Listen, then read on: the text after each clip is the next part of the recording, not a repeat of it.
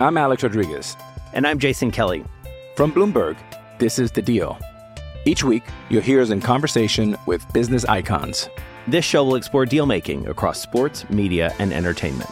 That is a harsh lesson in business. Sports is not And, as uh, simple you know, I- as bringing a bunch of big names together. I didn't want to do another stomp you out speech. It opened up so many more doors. The show is called The, The deal. Deal.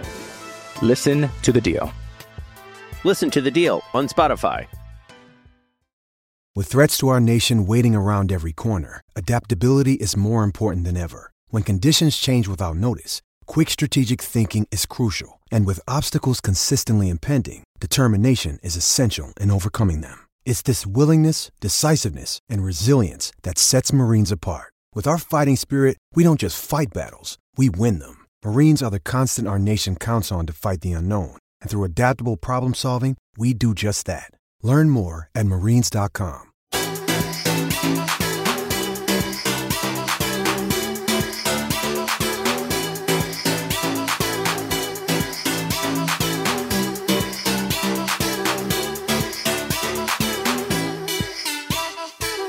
And boom, we're on.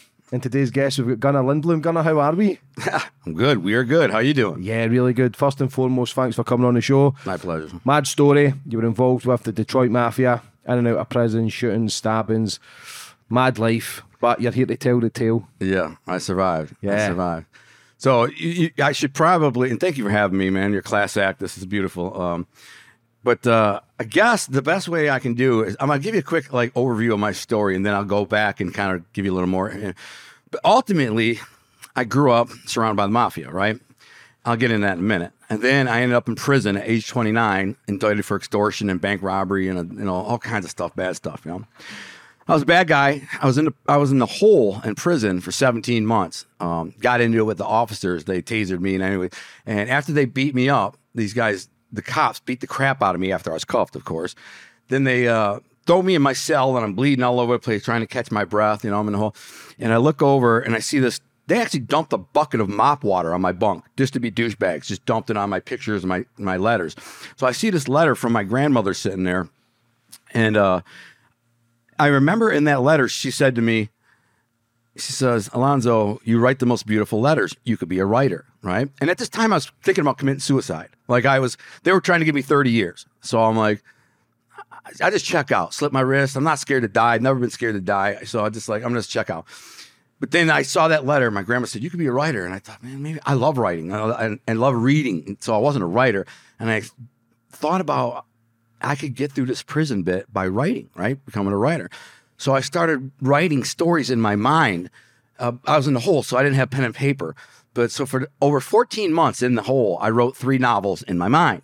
And then when I they finally sent me to prison proper, I ordered a bunch of pens and paper and then started writing. So I started writing these books and everybody in prison loved them. You know, guys in prison are big readers. So these these guys are just, oh my God, dude, this is an incredible story. Incredible. And it feels good. It feels good. But this is where it gets crazy. Uh, so six years in, I had finished my sixth book. It's called To Be a King. It's about a mafia family. It happened to be the only book that I written about a mafia family. Um, it's actually turned into a two book series, but all my other books had nothing to do with mafia. This one did. I sent it to my friend. He thought it was amazing, so he published sample chapters of the book on Facebook, which was brand new. It was 2009. I've been locked up since 2003 at the time. So somebody he, he posts these samples and I'm getting fan mail in the in the uh, prison. People are sending me, oh my God, it's amazing. And all of a sudden some woman writes me a letter, says, I work for a New York publisher. I'm, you know, a huge reader.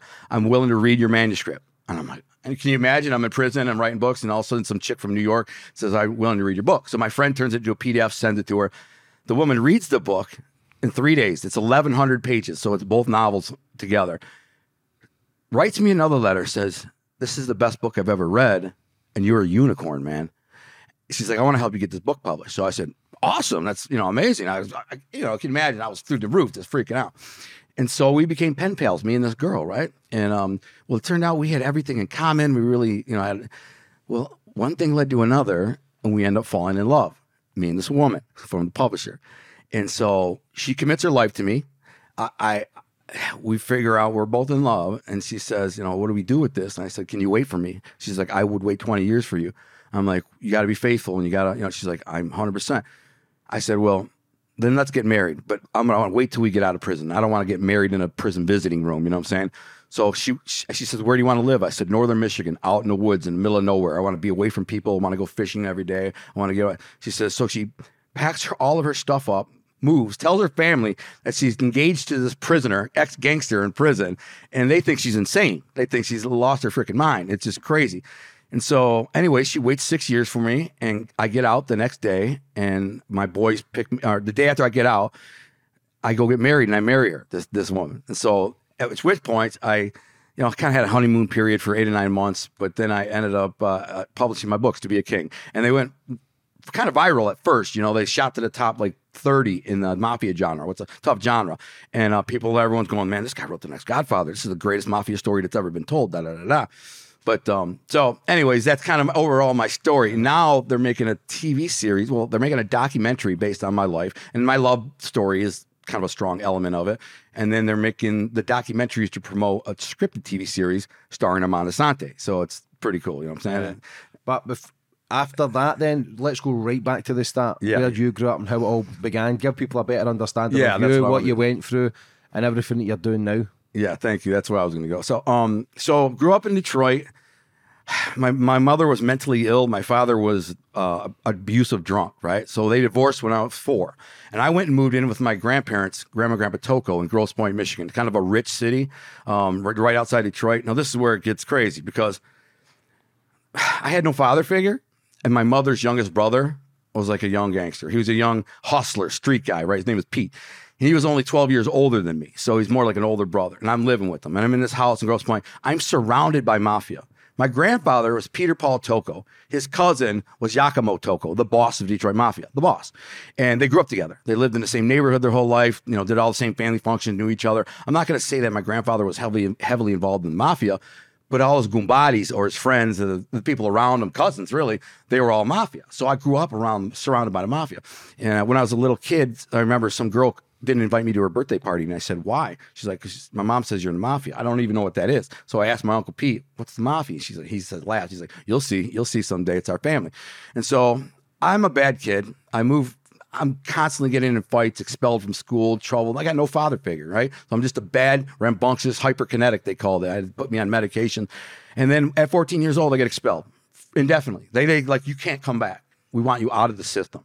So they expel me from the school when I was 14 years old.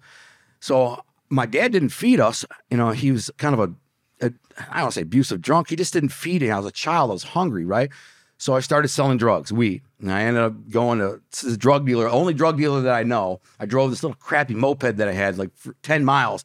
And I begged this drug dealer uh, to front, front me some weed so I could make some money. He says, you know, I told him, he's like, why? I said, I'm starving. I was going to give him my jacket. I had a $300 jacket my mom bought me as a gift. I'm going to trade you this jacket for half ounce of weed. He's like, why would you trade the jacket your mom gave you? I'm like, because I'm starving, bro. I'm starving. This is young white kid, but he's covered in gold, got a lowrider car, rings and everything. He's a baller, right? So he says, yeah, come on, I'll take you to the house. And he gives me a quarter pound of weed. Well, this is where it gets ga- gangster, though, because I knew these black guys in, the, in this one ghetto called Panic Zone, right? It's three, four miles from my house. It was all black projects where everybody bought crack. So all the crackheads would go in there buy. Well, I had a couple friends in there and I'd sell them. And I'd go to see my friend, uh, Sidney Norton. His brother was a crack dealer, and so was his cousin. And I always had good weed. So the black dudes would say, you know, sell me some of that good weed. You white boys always have the good weed. And I'm like, nah, I'd sell you a joint or two. But they were like, we'll buy it all. We'll buy anything you bring. And that's when I told this drug dealer. I said, man, I got these black dudes are crack dealers. I got stacks of money. They make eight, nine hundred dollars a day. I said I could sell it to them all. So I, I get the weed and I call my cousin Frankie, who's now in prison serving life for murder. He was a lunatic. He stole his dad's 44 Magnum pistol, right? And uh, and so his dad was in prison at the time. So I I said, Johnny, I need you to uh, protect me. I need you to have my back. We're going to go in the panic zone. We're going to sell this freaking weed, right? And he's like, Yeah, I, I got you. I got you. He thought it was going to be fun. So he takes this big 44 Magnum pistol and we drive into this ghetto and we park in this like the square. And I start telling these all these crack dealers, I'm like, Yo, I got weed. I got weed. So they come over and they're trying to finagle and, and they look over at him and he's sitting there with his gun. And they're like, What's up with your boy John Wayne? I said, he's just got my back, you know, we're good. So I sell all that weed in one day, a quarter pound, make like two, three hundred bucks. I end up going to get uh, groceries with the money. And so that started. So what did happen? Like a year later, my Uncle Pete, the gangster one I told you about, he finds some weed in the pocket of my coat, right? And so drugs are really bad. You know, some like old school Italians, you know, mafia, whatever. They're not. They don't. Drugs aren't good, right? My uncle got busted for selling coke, so my grandparents were on him about drugs all the time. Yeah, and they're yelling at him in Sicilian, and I can't understand it, but they yell at him all the time. And so I'm drugs are bad. So my my my uncle bought me this uh this jacket this leather jacket that I liked. He had one. I said, I like that jacket. So he bought me one. And I, so we were the same size and everything. So I put the ounce of weed in my coat because I'd go to my grandparents every weekend for dinner, right? And I'd go, while I'm there, I'm like, watch football with my grandpa, who's kind of a layoff bookie. And my uncle grabs my jacket and goes somewhere, comes back, and he says, Alonzo in the basement. And I know his tone tells me I'm in trouble. He f- comes down with the coat. He pulls out this thing. I had a knot of money in there too. He says, What the F is this? I'm like, Some weed. And I'm thinking, he's, I'm busted. He's to tell my grandpa and I'm in all this trouble. I said, Some weed. He's like, What are you doing with it? I said, I'm trying to make a buck, man. I'm hungry, you know, whatever. He says, This is some bullshit weed. And he throws it at me. He says, If you're going to sell weed, sell good weed. Come here. So he walks me upstairs into the garage and he's got boxes of pounds of weed. He's like, How much you paying for pounds? And I'm like, thousand, which I was paying way more. I was paying like thirteen hundred. I'm like thousand. He goes, good, take ten thousand a pound. You now sell my weed, and that's kind of how I got involved. And what ended up happening after that is uh, I started selling steroids. I got into the steroid racket, which is a good story. What happened is this: I got introduced to this mob dude, right, who was selling steroids in the gym where I worked. I was I was involved in one of the biggest steroid busts in American history. At the time, they said it was the biggest steroid. bust. Fifty-five guys, eight million dollars in cash, like thirty million doses of steroids. This is all inflated, but but anyways, this guy named Joe DiMaggio, and he's everybody knows who he is, so I can say his name. He, he's been busted, whatever. So I pr- approached him. I say, "Listen, I think you know my uncle Pete." He said, "Pete Tocco." I said, "Yeah." He said, "Oh, I know Pete. Good guy. I know his sisters." I said, "It's my mom." I said, Well, I got these guys who want to buy some steroids, man. I'm trying to get the plug on this. And it's these high school kids, you know? And he says, Yeah, yeah, come over to the house. So I come over to his house and he's got this big walk in safe and it's got like thousands of bottles of steroids in there. It's like, What do you want? I'm like, Well, I can get rid of it. He's like, Well, just take whatever you want and then pay me when you get the money. Like, you know, once a week, come over, give me. I'm like, Okay. So I don't know. At the time, the FBI are surveilling his house. His phone's wired, the whole nine. And so I start coming and going, buying steroids uh, from this dude every week. And I dress up like this because I was respectful. Because to me, he was like a young mafioso, Italian dude, a bunch of Italian guys around him. I just assumed they were mafia. I didn't know what level because I grew up in it. I just assumed this. And uh, so he ends up getting busted, right? This huge sweep. It's all over the news, whatever. And I'm freaking out because I know I'm involved, right? A couple days later, an FBI agent comes to my house and sits me down, this big tall guy. And he says, uh, there's he's got the ledger. Joe would mark down everything that everybody owed him in the ledger. And there were two Al's. They called me Al back then. And uh, he says there's one guy's getting hundred thousand dollars worth of stuff at a time, Al, and then there's one guy's getting like five thousand. I'm like, yeah, I'm the little guy. I'm like, he's like, that's what we thought. We've been watching you, whatever. You're just selling steroids to like your high school buddies, and I was selling to like five different high schools, like five different gyms. So I was, I was making like five grand a week at 17 years old, 5,000 a week selling steroids, plus weed. Plus I was making another probably two, 3,000 a week of weed. So I'm just clocking, bro. I'm, I can't even spend the money fast enough. I'm buying cars and four wheelers and toys and jet skis, whatever I wanted.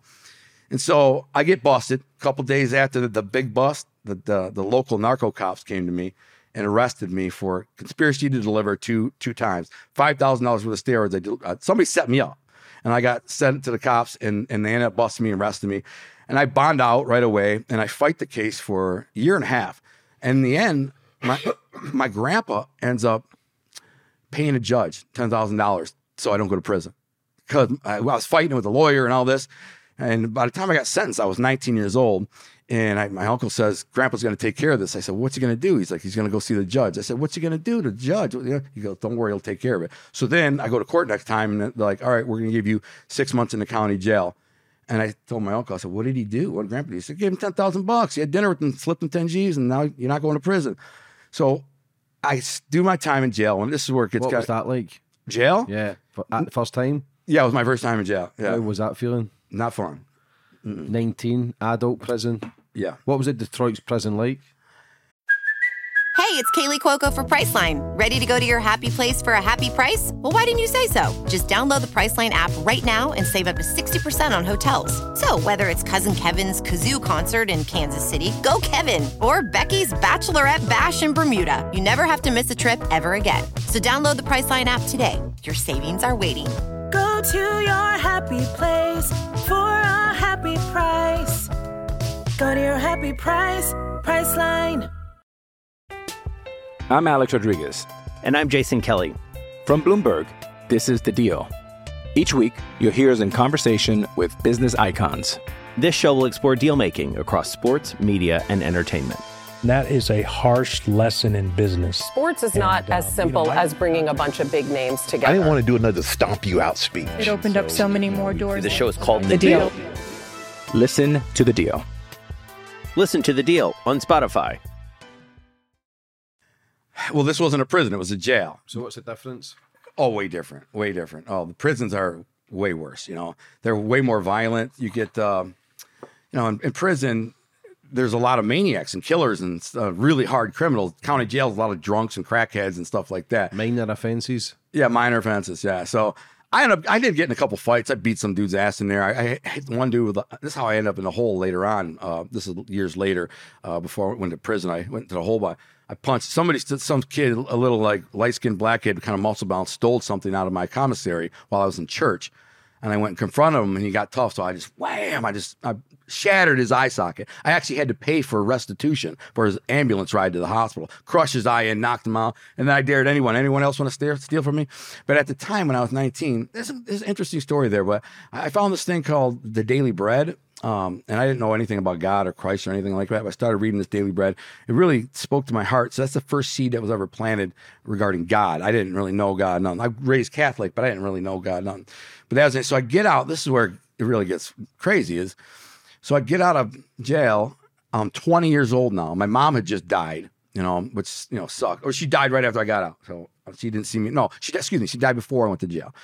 Um, so I get out and I'm living with my grandparents again, my grandma, grandpa Tocco, you know, the ones that are basically just epicenter of the mafia. There's this very tight community of Sicilians who came from the same little town of Sicily outside of Palermo called Terrasini. And there's like, it's like 100 families. They all came to Detroit. But then the, the mob families, there's like five major ones, so like a nucleus. And they all lived in the same neighborhood.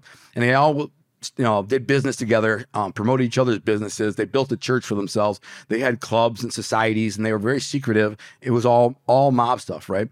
So I knew a lot of these old mob guys all my life. I'd been growing up with them, you know, and they just around. And it's like, you know, old uncles. You, you don't really pay attention to your old uncles when you're a kid, right? But now in my teens, my Uncle Pete started telling me, you know, Tony's the street boss of the mafia, and Uncle Jack is the boss, and this person is that person, that person is.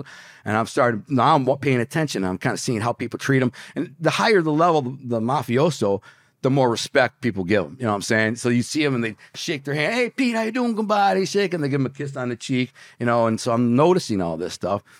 So then I'm just fresh out of jail. I'm not out two days. My friend fronts, fronts me 10 pounds of weed and another friend fronts me like $5,000 worth of steroids. So I'm literally home two days and I'm back in the game doing exactly what I was doing before I went to jail. And so I'm hustling. And all of a sudden, I my grandmother says, You got to go to your cousin Nina's uh, graduation party. This is where it gets interesting. And I was like, Okay, yeah, I'll go. He's like, You got to go. I'm like, I'll go. And I forget about it, right? I grab my ninja. I got a ninja. I drive out to the beach. I'm with my friends throwing a football and beach hitting on all these girls, whatever. I get a page. It's my grandmother. Why my grandmother paging me? It's kind of weird. This is back when pagers were a thing. Do you remember pages? Yeah, yeah, yeah. So I was like, so I go to the phone, like, yeah, what's up, grandma? She's like, why aren't you at Nina's graduation party? I'm like, oh, I forgot. I'm at the beach. She's like, you need to get there. You need to bring her a card. Have some respect for your cousin. She just graduated high school. I'm like, so I said, all right, fine. I tell my boys I got to go. Jump on a motorcycle. I stop at the um, the, like a Rite Aid to get a card for her, and I ended up. So I this is funny what I was wearing. You'll laugh. I wear a suit vest, suit vest with no shirt underneath, a big gold chain with an Italian horn, and like khaki Z Cavaricci shorts, or it's black, black Z Cavaricci. So I'm wearing a suit vest, no shirt, carry that's a little muscle bound. Yeah, I just did some bodybuilding shows when I you was on steroids? No, not at the time, but everybody thought I was because I sold them. You know what I'm saying? They just assumed I was because I sold them. But I had good genetics, pretty good genetics. I worked out really hard. I ate good. I was serious about it. So I looked pretty. I was like about 190 pounds ripped up. I did three bodybuilding shows when I was 19. You know, I always placed top five. You know, I was pretty good. Not, I wasn't great.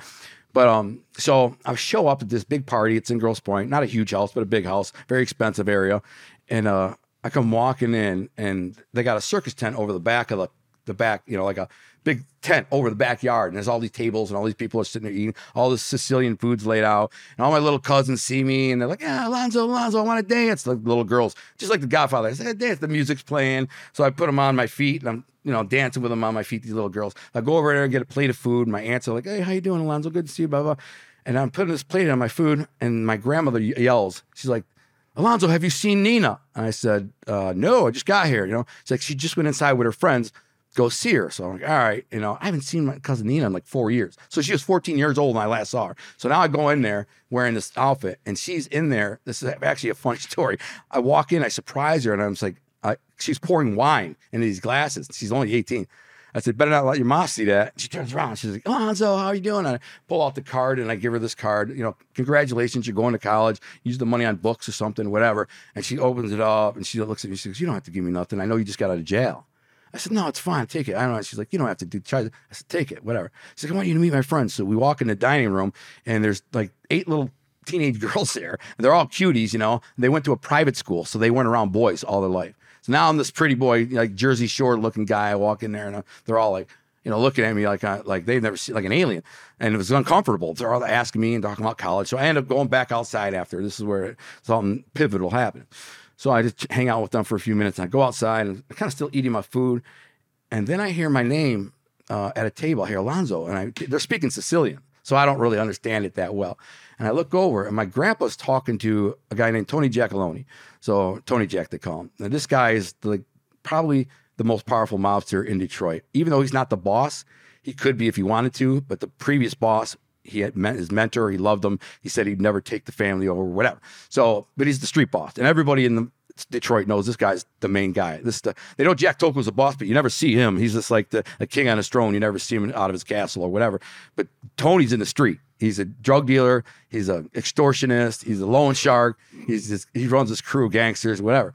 So he's with my grandpa, and I hear my grandpa say to him, uh, "Tony, you think you can get Alonzo some work?" And I and I and he goes, "Yeah, sure, Pete. I'll, I can get put him to work. I'll find something for him." And my grandmother says, "No, no, he doesn't need to work. I don't need him to work. He's he's going to college." Well, I, when I was in jail, I actually won a scholarship. I not much. It was like seven hundred dollars, but I I scored so high in the GED, which is like a general diplomacy equivalency. I scored so high that I got a seven hundred dollars scholarship and a stamped letter from George Bush.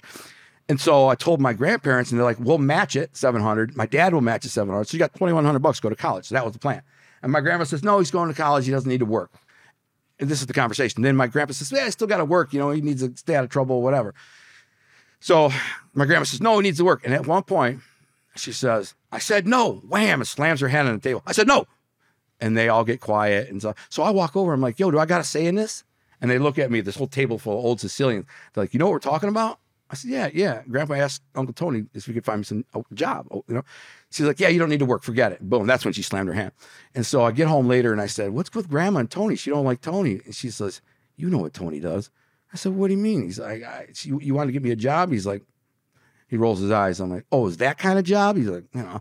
So and I didn't realize he was trying to push me into the direction of mafia. So about a week later, Tony comes over to the house and he says, "Listen, I got a guy. Uh, you, you ever heard of Brownies on the Lake?" He says. I said, "Yeah, it's a big nightclub on the water, right?" He's like, "Yeah."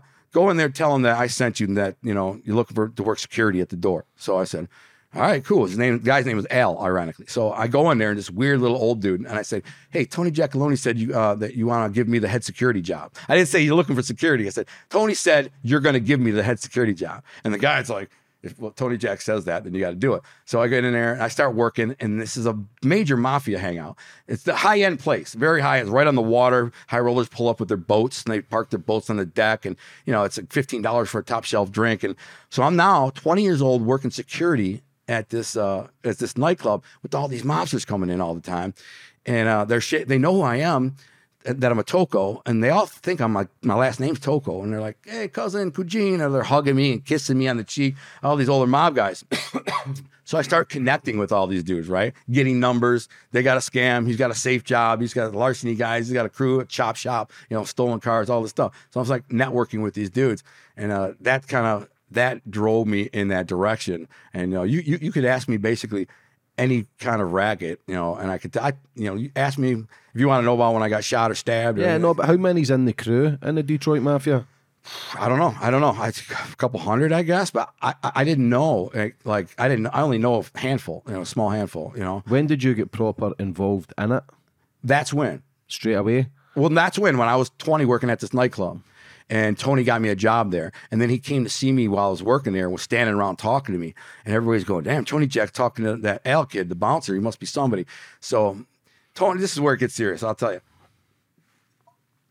Tony called me one day after this and he says, I need this seven o'clock in the morning, phone rings. Ring, ring, ring, ring, ring. I'm sleeping in the basement, my room. I hear the phone ring. I hear the, my grandma answer, uh, ¿Cómo está? She says on the phone. And then I hear him say, okay, hold on. So he comes to the stairs. She's like, Alonzo, Tony's on the phone. I said, seven o'clock in the morning. I'm like, Tony who? Because I got a bunch of cousin Tonys and uncles. He says, she goes, Tony Jack. She don't like Tony. She don't like Tony Jack because she knows he's a gangster. So I pick up the phone and I'm like, Tony? And he waits for my grandma to hang up. And he says, listen, I need a favor. I'm like, sure, Tony, anything. What do you need? He's like, I know, I need you to do something. I'm like, what? She said, I have a girlfriend of mine. I don't know if it's his girlfriend or who it is, but her ex showed up at her, house last night and slapped her around, and he's there passed out drunk. You know, can you handle that? He didn't say what to do. He said, yeah. I said, yeah, sure, I can do that. Where is it? It's like, it's like three miles from you. It's just five minutes away. I said, yeah, I got it. He's like, you sure you got it? I said, yeah.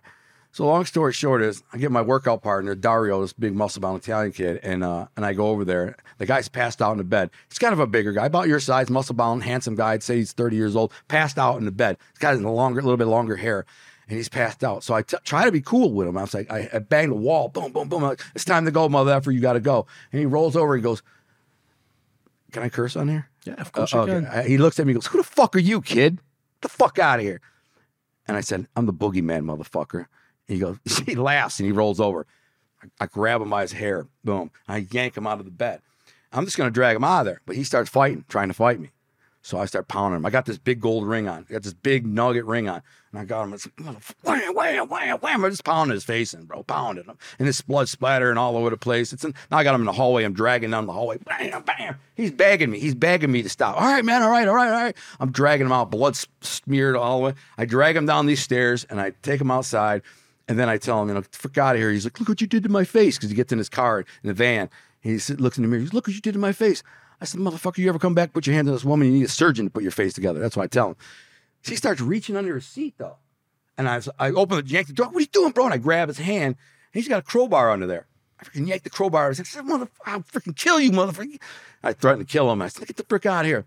And then I called Tony, or the girl called Tony and said, you know, whoever that guy was who came over to my house this morning, he was for no games. He's beat the shit out of my ex. And I smashed him, bro. So then, then Tony says, okay, this is a kid I can use. Like this, this is a tool. This guy's a tool. He's a young, tough guy. He ain't scared to fight or hurt people, whatever. And so essentially after that, he starts um, putting me to work, uh, you know, doing collections for bookies and loan sharks and various things. But like a, a funny story is that that I got he had me working security at poker games and th- casino nights, things like that. Now it's kind of spotty, you know. I might not see him or hear from him for a month, and he's like, "Yeah, I need you to do this, right?" And there were other guys. There was other mob guys I met too through him and that club uh, where I was bouncing who were like, "Yo, I want to do this, or can do this, that?" One day, this is a funny story. You'll appreciate this. A really crazy story. One day, I was at my cousin Angelo's house, and his mother's my aunt, this really beautiful woman. She looks like Sofia Vergara. So this, and we're all sitting around smoking weed by the pool. And it's like three o'clock, two o'clock in the afternoon. You know, she comes out and brings us like lemonade and sandwiches. She's she's rich too. She's a baller, got a big mansion. She married a dude. First of all, her husband's in prison, but then she married another guy and then divorced him and got like millions of dollars. So now she's living. She's a baller. And she comes outside and she says, how come you guys don't work? And we're all like, you know, we do work, you know, like, yeah, we dice games and poker games and we got to sell weed and whatever. She's like, no, no, you need to actually work. Got to find a job. She says, Antonio used to do construction contracting. With Antonio is the, the guy in prison, her husband in prison.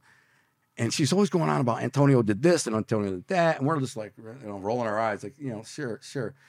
And finally she says, all you, we said, we don't know nothing about contracting. How are we going to contract? Like, you don't need to know nothing. You just sell the job and then contract it out to other people. They do the job and you make a piece. So we kind of think, she leaves, we smoke a joint, we're thinking about it. And I say to my cousin Angelo and my, my cousin Dominic are there, I said, you know, we could, we could do that, you know? Yeah. Uh, he's like, we don't know any contractors. And I'm like, what about Pepe? Pepe's this old contractor we see all the time in the Eastern Market. The Eastern Market is kind of like the, the epicenter of the Detroit Mafia. It's like uh, it's like the Little Italy, like New York's Little Italy, but it's the Eastern Market in Detroit, and it's all owned by the mob. My grandfather had a business there for 25 years, a, a, a food delivery business, a big one, which would have been impossible to get without the mafia. But anyways, so we're at this place called Roma's one day, and we're all sitting around the table, busting balls, you know, laughing, whatever. And then comes walking this dude Pepe, which was funny because he always wore this tracksuit. He had this like a burgundy Puma tracksuit. Say I wore it every day. Every time I'd see him, he was wearing this tracksuit. It's kind of weird. So I say, you know, Angelo, whose father knows the guy, I said, uh, go over there and ask him if he can get us some work. He's like, I'm not going over and ask them. You know, we, we believe he's a made guy and the mob, like a high level mob guy, right? We don't know if he's made, but you know assumed he was because he was with another guy named Tony. This this other guy, excuse me, Salvi was this guy's name, and um, so these guys won't go over there and talk to him. So I just walk over there. I said, Pepe, listen, we got this new construction company, contractors. You know, we're trying to find some work. You know, and he's like, "What do you do?" I'm like, "You do anything." You got your own equipment? He said, "Yeah." Well, I'm lying. I'm just lying, saying, "Yeah, I got it." And uh, ultimately, I go visit him at his office with my cousin Angelo, and he says, "All right, I got this job for you guys to do." I kind of we were like, "We're hungry. Want East Side work," and da da da. Says, "I got this job. There's a strip mall I'm building, and I need that. They're building an extension to it. I need to dig out this old foundation, extend it, da da da da." I'm like, how much? She's like, "I'll give you guys twenty five grand." And, I'm, and I kind of do the math. I'm like, "All right, cool. We could probably make five six thousand bucks off it, so it's not that bad, at least." So he gives us twelve thousand up front, and he says the job when the job's done, I'll pay you the rest. So we go contract these other mob dudes, Tringali crew, these big and these like big tough guy, muscle bound, huge mother. He got this guy named Andre, this huge giant dude, and I'm kind of scared of the guys. We're young, you know. And he, uh, so I get these guys to do the job, they do it, and I still owe them like five six grand. So I go back to Pepe and say, you know, the job's done. And he says, yeah, I'll pay you when the job's done. I'm like, no, the job's done. We did it. He's like, you already inspected it. He said it was good. He's like, no, no, when the, when the mall's done. What do you mean? You didn't say that. He said, I told you when the job's done. I said, well, we did our part of the job. I need this money. I got to pay these guys, man. He's like, that ain't how it works. You got to wait till I get paid on the mall. And that could be, that's like six months away. So now the young thug in me c- comes out. Like, I'm not the kind of guy, dude. I was a, violent guy, like to fight. I was always knocking mother effers. I was known for it. We're knocking guys out in clubs or wherever at the track. Anyone who owed money, if they somebody owed money, owed you money, you send it to me. If they didn't have the money, wham, jaw shot him and knock him out right in front of everybody. So this is what happens. So this guy, he don't know me that good. He just knows I'm Pete Tocco's grandson. So he's like, oh, you're Pete Tocco's grandson. I know Pete, known him my whole life. So I start arguing. I said, bro, listen, I need his money. I got to pay these freaking guys. He's like, oh, it ain't how it works. And then I snap and I say, listen, motherfucker, you're going to pay me my money, man. He's like, if you don't, I'm going to come back and burn this motherfucker down and put a bullet in your ass. He said, what'd you say? I said, you heard me, man. I'll burn this bitch to the ground. So you're going to pay me my money. And Angelo's pulling on my arm, going, shut up, Al, man, shut up, shut up. You know, like, you crazy talking to this freaking mobster like this. I'm like, fuck him. I don't give a fuck. And he's like, oh, you think you're a tough guy, huh? He's like, yeah, somebody's to come with this. I pull, I raise my shirt. I go, I got one too. They better be a good shot. So he says, get the fuck out of my office, blah, blah, blah, blah. So next thing you know, turns out this guy goes to his boss, this guy named Salvi, who is a made guy. And he's got a business in the market. He's like a high level mob dude, right? Kind of a high level dude, like way up there. Anyways, we're just punk, punk thug kids, you know what I'm saying? And this guy, Pepe, tells Salvi, Salvi what I said to him. And now this guy, Salvi's like, this is super disrespectful, man. This kid's got to go he's disrespected other people. I, I had disrespected other people, including Tony Giacalone once when I scabbed his poker players. I'll tell you that in a minute. But anyways, see, he tries to get me killed. He's like, we want this kid dead. You know what I'm saying? And ultimately, it kind of the guys that he was trying to look for, they knew me and liked me. You know, looked for the killers. So they they like call my uncle. My uncle calls my grandpa and says, "Listen, Salvi's trying to freaking have Al killed over this crap." So my grandpa, who knows I'm friends with Tony, I'm good friends with Tony Giacalone. Not good friends, but he's an old man, but he likes me. Anyways, so he calls him. So they end up having a sit down. Like, so they, like the mob sit down. With my uncles, my grandpa, Tony, Salvi, and Pepe. And so I, this is all relayed to me after the fact. You know, after, like, I didn't know I wasn't there. I, at the time, I'm just like, F it, I'm going to burn this guy's place down. like, if he doesn't pay me my money, I'm going to freaking burn his business down or whatever. That's what I, where I'm at. Meanwhile, he's trying to have me killed. So, all of a sudden they have this meeting and Tony tells these guys, why didn't you pay him his money? He said, Tony should have heard how the kid talked to Pepe. He's nobody talk. And he, first of all, Tony says, listen, Alonzo's not in the mob. He's not a made guy. You know what I'm saying? So, you know, the rules kind of don't apply to him. And he's a young kid. And he said, what would you do if somebody tried to screw you out of, when you were 20 years old, somebody tr- tried to screw you out of $12,000? You'd have done the same freaking thing. And they're like, eh. He's like, and then you want to have the kid killed? This is, you don't Pete your whole life. This guy's your friend your whole life. You're going to kill his grandson because he just wants his money. And Tony says to the guys, you're going to pay him his money. And I don't want to hear nothing about this ever again. And if something happened to Alonzo, I'm going to blame you because Tony liked me. So Who is Tony for people who don't know? Tony Jack is the street boss of the Detroit Mob, the street boss. So Is it dangerous? listen, they suspect him of up to 50 murders. So he's very dangerous. Well, okay, so he's the number one suspect in the Jimmy Hoffa case. So that's the guy Jimmy Hoffa was going. You know Jimmy The Irishman. Yeah, exactly. So there's a character based on him in The Irishman. So he's the guy that Hoffa was going to meet the day that Hoffa vanished. He was going to meet Tony Jack. So he's a guy who's, you know, they believe responsible for up to 50 murders. I don't really know all this at the time. I'm just like I'm young. I just know he's a gangster. He's an old mob dude, whatever. And he's friends with my grandpa. You know, I call him an uncle because his daughter married one of my cousins, so we're kind of related through marriage. But I don't know him, you know, that well. It's just you, you want to make a buck, go do this. You Want to make a buck, go do that. So You know, he likes you then. He likes you. What happens then when you try to get your money? So, So- the guy you're fighting with, he's a made guy. yeah, I think yeah, yeah. The, Did the- you know this? No, I mean I suspected. So what happens then? Well, Tony tells them in the sit down, you know, let this go. We don't, you know, we don't. This, this is stupid. You're not going to kill a guy over this money. Pay him his mother effing money. So Tony, then you know, they call him. My grandpa says, "You go get your money from Pepe and forget this. Leave this alone." So I come walking in. My cousin Angelo won't even go in there. He's terrified. Thinks I'm going to get killed. I walked in there. He goes, "What do you?" This Pepe, this little dude in his tracksuit.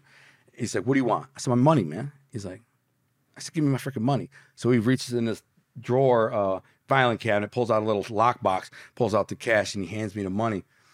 And he says, I don't want to ever see you again, mother effer. Get the F out of my business. He, and then he complained about something like we left some trash on the job site. And I had to clean up your mess in the job site. And so I peel a hundred dollar bill off of the knot of money. I crumble it up. I go, here you go. That'll cover that. And I throw it. It hits him in the face and he drops on the ground. And then when I he had already told me once not to slam his door.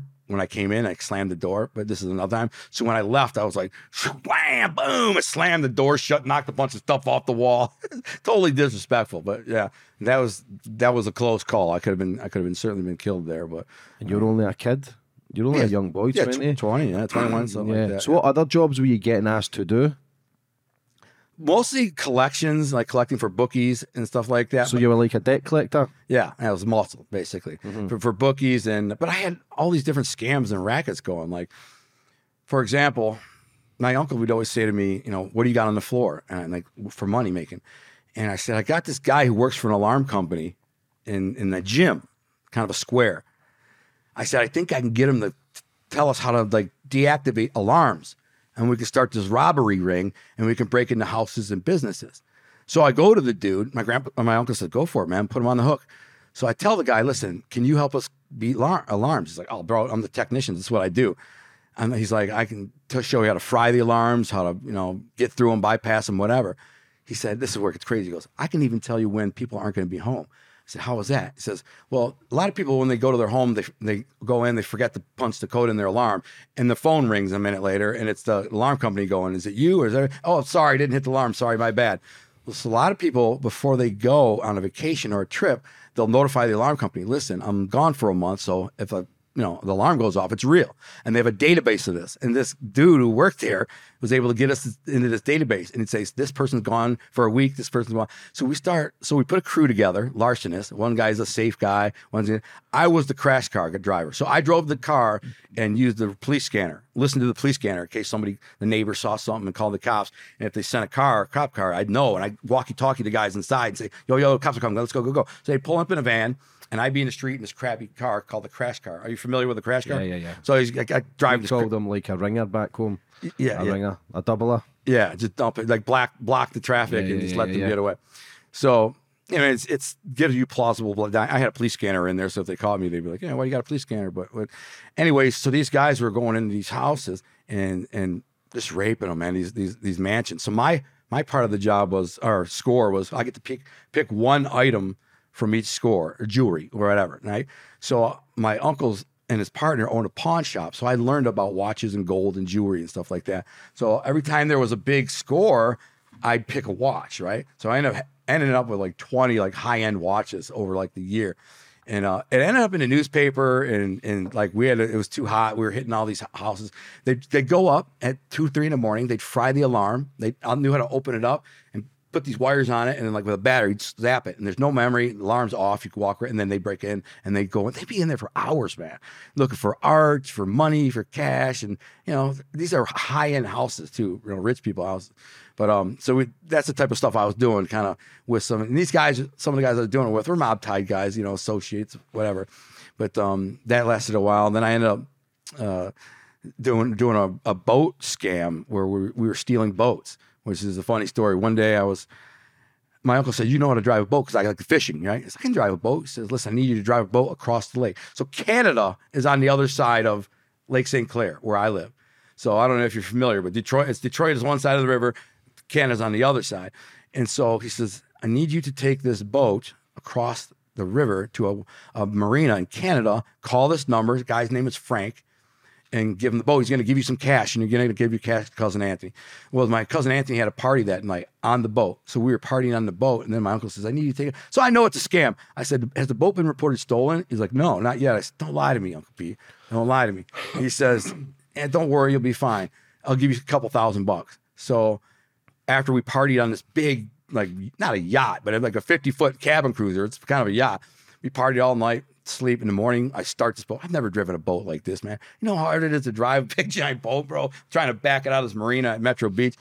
And uh, go across the lake and call the guy Frank. He comes there. He hands me 8,000 bucks. And uh, I give it to, I ended up giving it to Tony Jack because it was Tony Jack's, like the guy Frank in Canada, that was his connection, Tony Jack. So, anyways, I asked the guy Frank while I'm there. I'm like, "You interested in any more boats?" He says, "Yeah, man." You know. So what they would do is retag them. They would take the boats in Canada, the stolen boats from America, and retag them and give them all new paperwork, and then sell them in Canada or even Europe or whatever. These boats are worth 100, 200,000 dollars, you know. So they were retagging them. So I start me and I put a little crew together, and we start stealing these boats, and then it starts getting more and more and more, and we're selling these boats.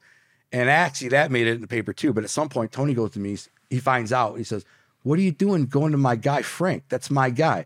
If you want to sell stolen boats, you go through me. You don't go directly to my guy. And I said, Well, we're only making a couple thousand bucks, five thousand bucks a boat, and we're splitting it two, three ways. I mean, I, there's nothing left. He's like, I don't care. I got, I got to have my piece. And so I was like, I stopped doing it. I stopped doing it. But it, What's it, the scariest job you ever went on? those those larceny jobs are pretty scary. Um, like drug robberies, like busting in the house with DEA uniforms. You got a DEA jacket on and a badge, kicking the freaking door with guns. You know, they all think it's a wreck. Get on the ground, we zip tie them, take all their money. Uh, one time, a guy, I asked the guy, I got him on the ground. My boy's getting the money in the dope. And I say, Is there anyone in the house? Anyone else in the house? He's like, Nobody's here. Nobody's here. And I actually have a pistol on him.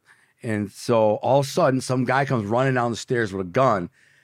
And I'm like caught totally off guard. I got my gun on this guy, and I look up, and this guy's got a gun around like the corner, and he pop, pop, pop, pop, pop, pop, pop, pop, fire, fires like eight shots before I even react, and like you know, boom.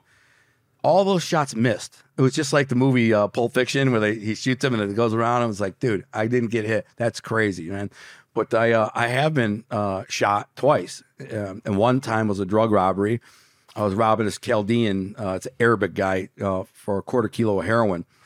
Kind of knew the guy for a while, but he was cocky, kind of a douchebag. That's what I was. I was the guy. Like if I didn't like a guy, I'd build up a rapport with him and then just take his shit. You know, what I mean, just take twenty pounds, fifty pounds of weed, whatever. So this is twenty thousand dollars worth of heroin, and he, we got a kind of argument, like you know, over whose car was nicer. Like we got that's how stupid we were. Like we got an argument whose car is better, right? And he was being cocky douchebag. I said, I'm gonna rob this motherfucker. So I tell him I need a quarter kilo of heroin. Tell him to meet me in Detroit in the city in a parking lot behind a restaurant. Pull up next to him, get in the car.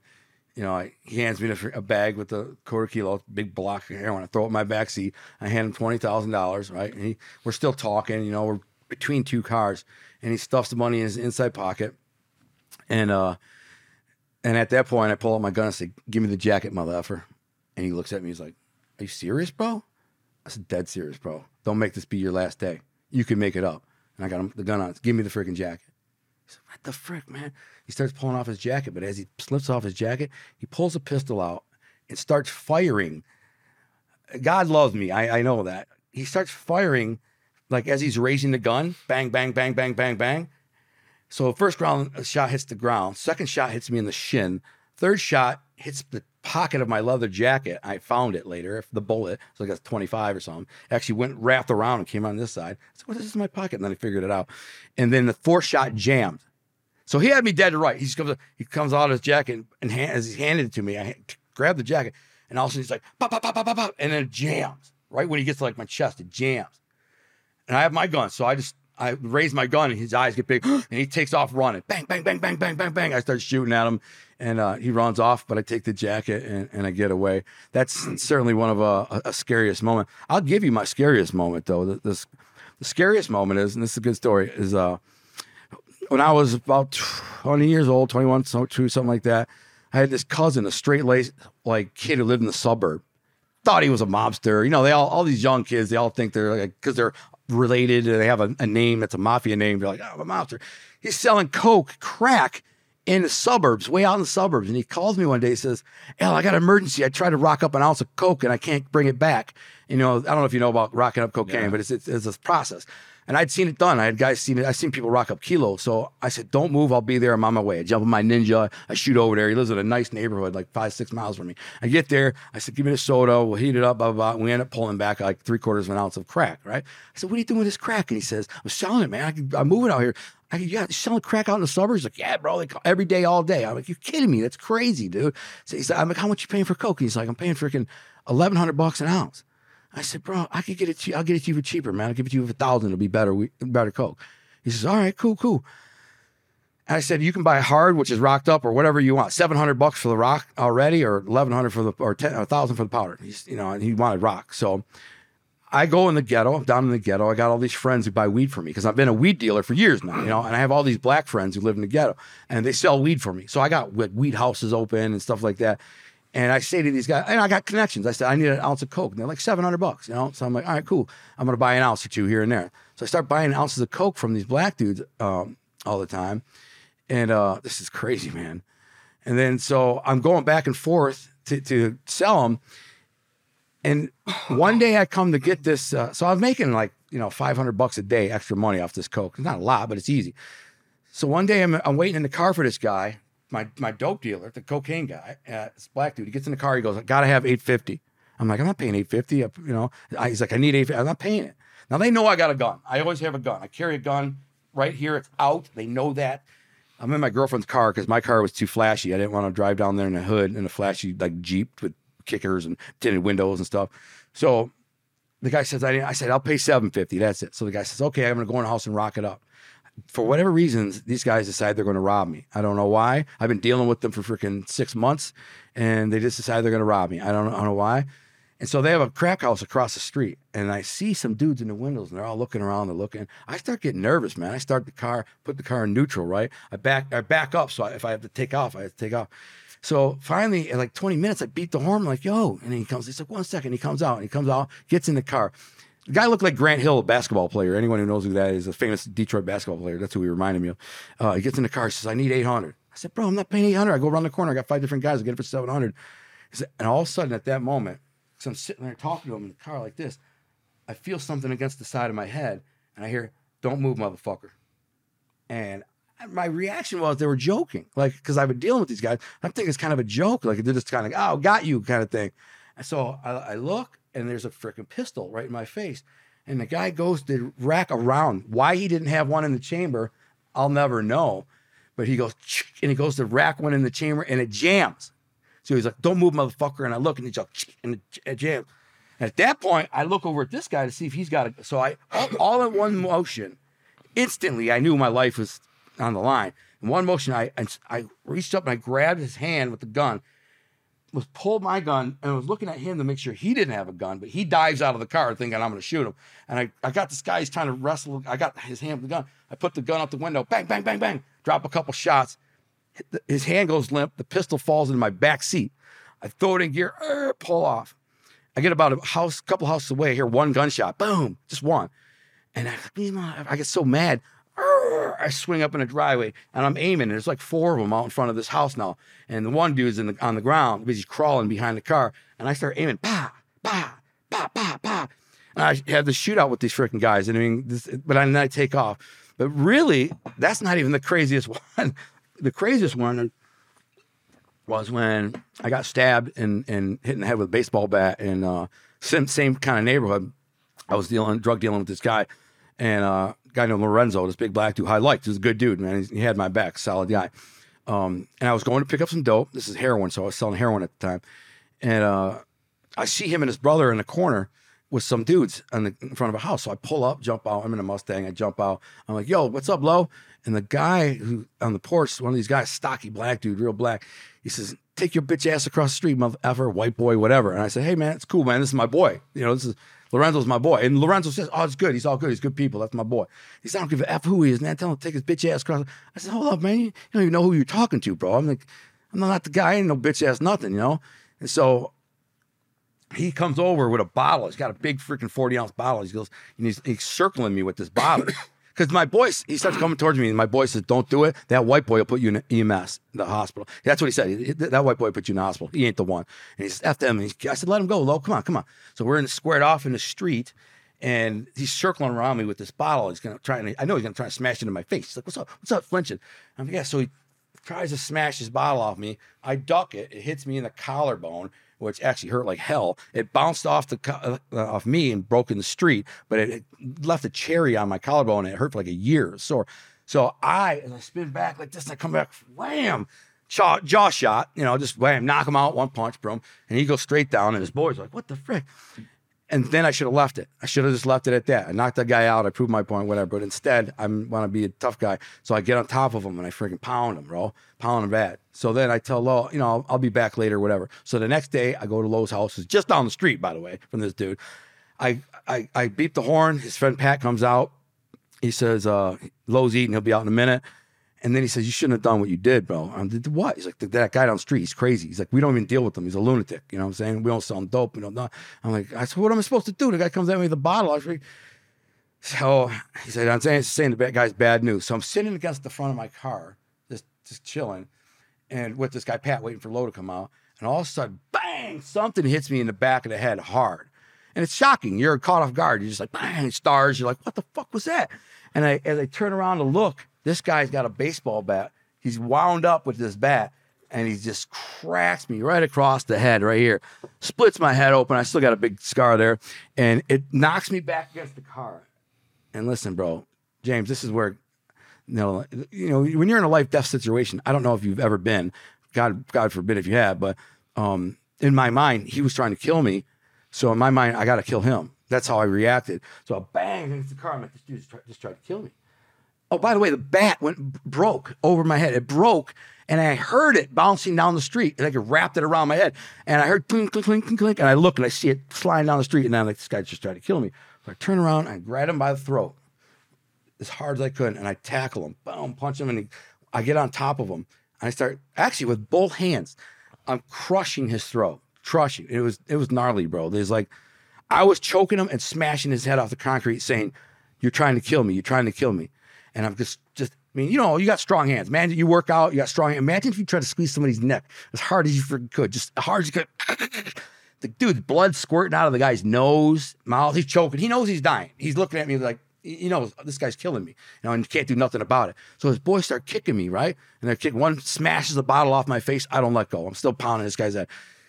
Another one, they, they punch and kick me a few times. I won't let go. But out of the corner of my eye, I see a guy coming with a two by four you know, and I'm on this guy, kill him, trying to kill him. Blood's all. This guy's out now. He's not even conscious. And the guy comes up with this two by four, this big two by four, and he's like winding up to hit me in the back of the head. So at that moment, I lunge forward, and the two by four comes across the back of my leg, tears my hamstring, like tears it right off. I get up and run. I run so fast, I run out of my shoes. So it's summertime. And by the way, I got to preface this with this is the worst ghetto in Detroit. Detroit's got a lot of ghettos. This is probably the worst one in the whole city. Very bad area. There are no white people. I was I was out of place. It's this stupid kid. So I run. These guys chase me, and I'm jumping fences through backyards. Like about every third house is an abandoned house. You know what I'm saying? And um, and there's some people got Rottweilers and pit bulls in their backyards, and I'm running barefoot. I'm jumping these fences. These guys are chasing me. I'm running for my life, so I'm terrified. So I was like, you know, I get away. I was hurdling these fences, going right over them. And uh, I did hear one gunshot like a few minutes later, and I'll tell you why. So I get to, I run like three, four, five blocks. It's a crazy story. I get about five blocks, and uh, I'm out of breath. I'm in an abandoned house backyard by behind the garage, and this is just got dark out, so it's like about ten o'clock at night in the summer. No shoes, no shirt. I have no shoes, no shirt. I'm bleeding everywhere, man. Oh, by the way, I got stabbed. One of the guys stabbed me. So while I was on the dude, one guy ran up and he stabbed me. And luckily, when he came from the side, it went in like on an angle, so it didn't like penetrate. So it came through here. I got lucky, just nicked the lung. But I didn't even know I'd been stabbed at the time because I was trying to kill this dude. And so I'm sitting on the side of this uh, this uh, house, breathing. You know, just this what the frick just happened. And then I heard a gunshot, and I'm like, I had a friend who recently had been killed, beat up, and died. And I remember thinking to myself, I wonder what he was going through those last minutes. Like, what was his going through his mind as he knows he's dying? He just got somebody took a big planter, smashed it over his head after they beat him up and stuff. And I go, man, I know what it feels like now. This is what it feels like. And then I said to myself, no, I don't want my girlfriend to get that call. So I just said, I'm not gonna. So I got up and I jumped a couple fences, started walking down the street. I'm covered in blood. I mean, it's covered in blood. And uh, I actually saw my car drive by. So as I'm hiding, I see my I left the keys in my car, man. I left the keys like a dummy. Schoolboy era. Stupid, man. So now I see my car drive by. I think it's them, but it's not. It's Lorenzo and his brother, and they're looking for me. They're driving around looking for me. And he ran them off. He shot a shot at them. They were coming to burn my car with gas. They broke the back window out and they were dump gas. And he comes out to get away from my boy's car. And they said, "Man, up that way, buddy." And he, he shot a shot at him. Bang! That's why I heard a shot. Boom! And they they took off. So and then they were driving looking for me, but I didn't know. I thought they're trying to find me and kill me. So I jump a couple blocks. I'm walking down the street, um, and I'm so thirsty because it was a hot summer day. I just ran like six blocks. I've been stabbed, so I'm losing all this blood. So I see a, fa- a faucet on the side of a house. So I'm gonna walk over and try to get a drink, right? I try over it, don't work, right? And I hear some lady go, "Hey, get away from my house! Hey, get away!" And I stand up. I said, "I'm sorry, ma'am. I just wanted some water." Some water. This black lady, right? Was an angel.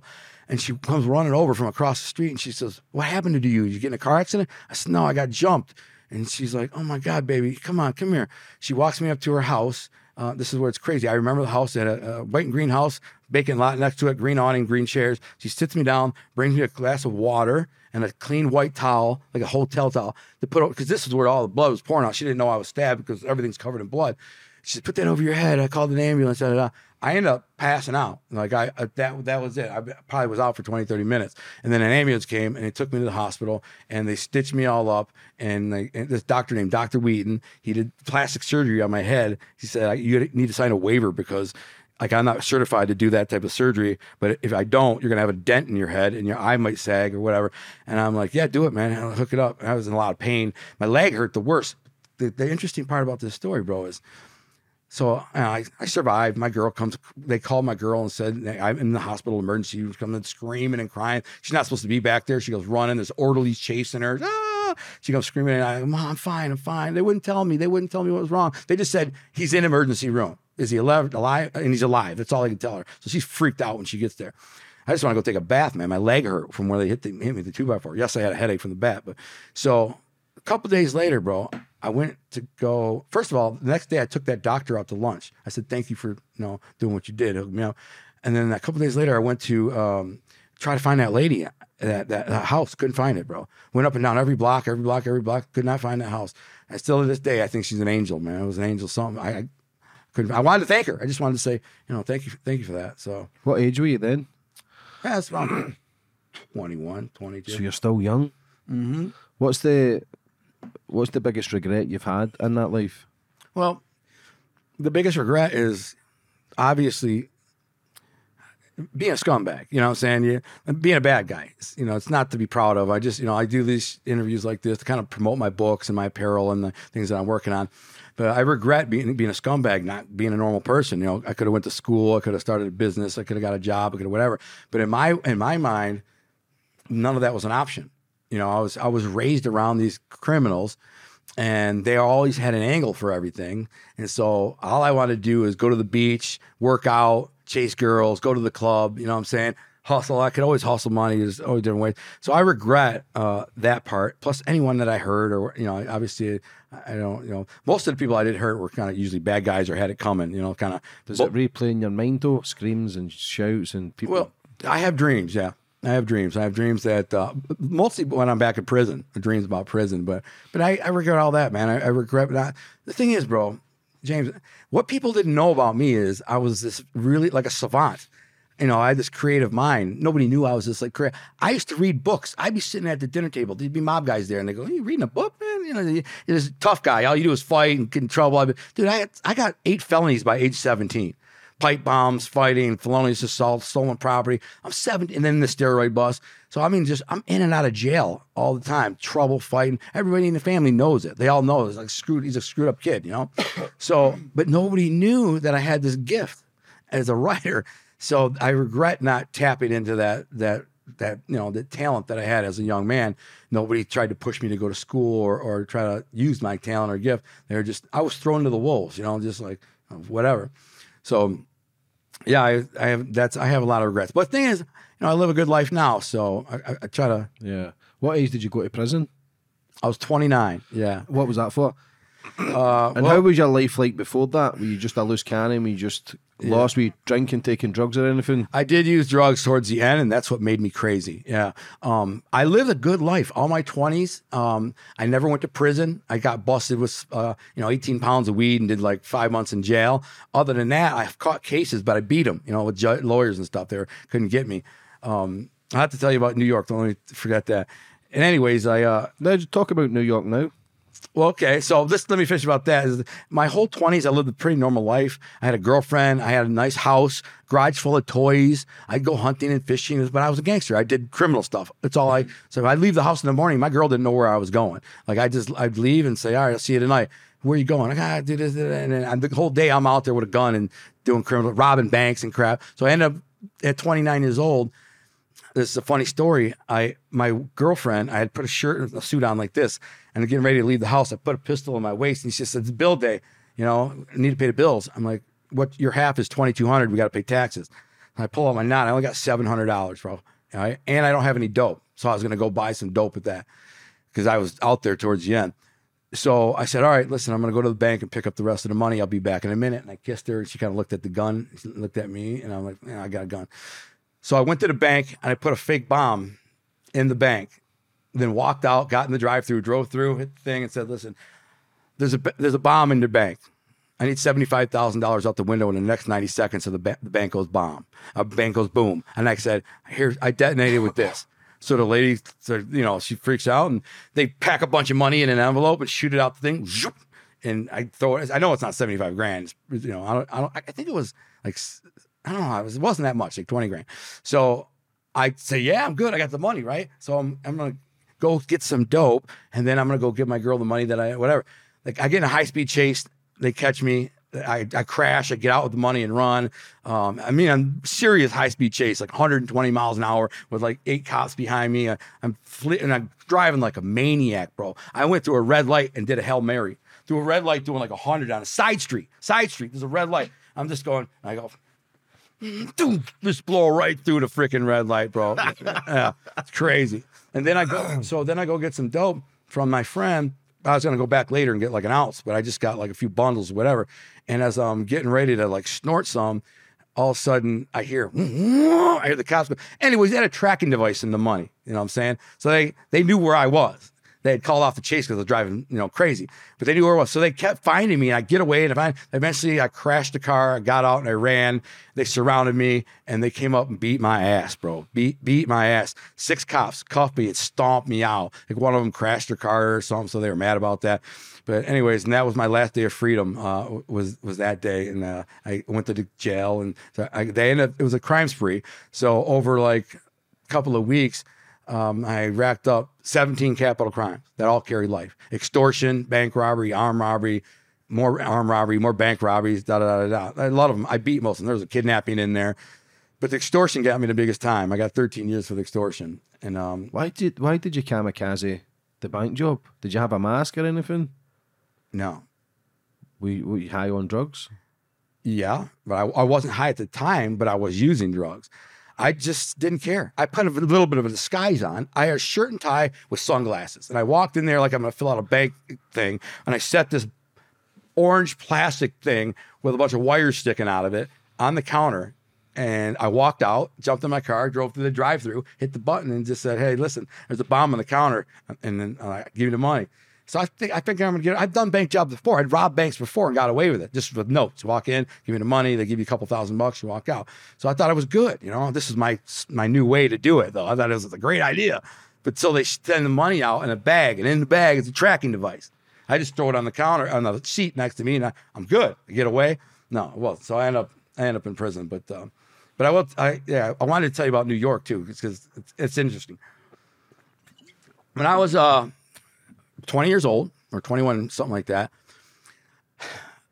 Tony Jack sent me to collect money from uh, a, a gambler who's a young guy. He's only like 21 year old kid, right? He says, This guy's giving me trouble, man. He's, he's ducking my bookie, is what he said. So the, the bookie that works for Tony called Tony and said, I can't find this kid. He owes me 10,000 bucks. You know, can you help me find him and get the money? Calls me because that's what I'm good at. You know what I'm saying? So I ended up going to his house and he was hiding, obviously. He, his mom says, uh, I haven't seen him in a while. And blah, blah, blah. I said, Well, listen, I knew he was in the military. He had been in the military. I said, Listen, I'm an army buddy. I went to high school with him. I'm home on vacation. I wanted, you know, wanted to see him. I love the guy, you know. She's like, Oh, okay. He's staying with his dad, you know. So here's his number to his dad. So it's only a couple miles away. I drive to his dad's, knocking the door. The kid opens the door, right? I pull a pistol and I push him into the house. I said, Listen, man you're ducking Johnny, you owe him that money, you got to pay up, bro. And just saying how it works. And he's like, I'm gonna pay him, I'm gonna pay him. I'm like, listen, you're not answering his calls. You know, you're not, you know, you're hiding from him. You're not, you moved out of your mom's house. You're hiding. You got to pay. And at this moment, in comes walking his, his dad. his older guy. He kind of looks like a biker, you know, a big burly guy. And he's like, "What's going on? I got a gun on his son, you know." And I said, sit down, man, sit down. There's nothing bad's gonna happen. I'm gonna kill you. I'm like, your son is 10 grand in debt with the bookie. He's got to pay out. And he looks at us and says, What the frick you doing? I said, Yeah, this is when I said, I said, Tony Jack sent me. Do you know who Tony Jack is? And the kid didn't know. Kid's like, No. But the father's like, Tony Giacalone. I said, Yeah. He freaking goes like this to his son. He's like, you idiot. You know who these people are. You know who you're freaking dealing with. You're gonna get yourself killed. Blah blah blah. I'm like, listen, man, there's got to be a way to pay this off. I'm just, I'm the good guy. I'm here to help you. Let's get this paid off and get it out of the way do you have any assets? Do you have a car, a boat, some four wheelers, you know, some savings, whatever? And the guy scratches his head. He thinks, he says, all I have is my gun collection. Now I freak out. Now I'm just like, gun collection. Now I'm thinking, because my dad's a gun collector and there's guns in every room. So I'm thinking this guy's probably got guns all over the house. And now I'm super nervous. I got this gun on. It's a 357 revolver. And I'm like, listen, bro, if you try to be a hero, I don't want to do this. I don't want to hurt you. I just want to get this debt taken care of. Don't do nothing crazy. He's like, no, I'm not gonna. I said, how much is your gun collection worth? And he's like, I don't know, probably 25, $30,000. I got a couple hundred guns or whatever it was. He's like, says, I got this huge safe. So here's the plan. I said, here's what we're going to do. We're going to, we're going to take all your guns and then we're going to sell them, pay off his debt. You're going to report them stolen and collect the insurance money. So you're going to get, you know, and I'll whatever I sell, whatever I make past the 10 grand on the guns, I'll split it with you. So you're going to double dip. You're going to get money from the guns. You're going to get money for. He says, okay. So he's like, well, how are we going to do it? How's it going to like? I have this huge safe that's bolted to the floor. You know what I'm saying? It's not like somebody could just come in and steal it. I said, we'll rip it out of the floor. Because he says, if I have a safe like, how are you going to steal them? Most of the guns are in the safe. You can't just walk in and open a safe. It's going to look bad. The insurance company is going to think that it was an inside job. They're going to think it was a bullcrap job. So I said, we're going to take the whole safe. So when the insurance company comes, the police come, make a report. So you came home, they broke it, kicked in the door, they ripped the safe off the floor, they took it, and so that was the plan. So we end up. I call my uncle. He comes with a van. It takes us like four hours because it was the gun was in the basement. The gun case was in, uh, uh safe in the basement.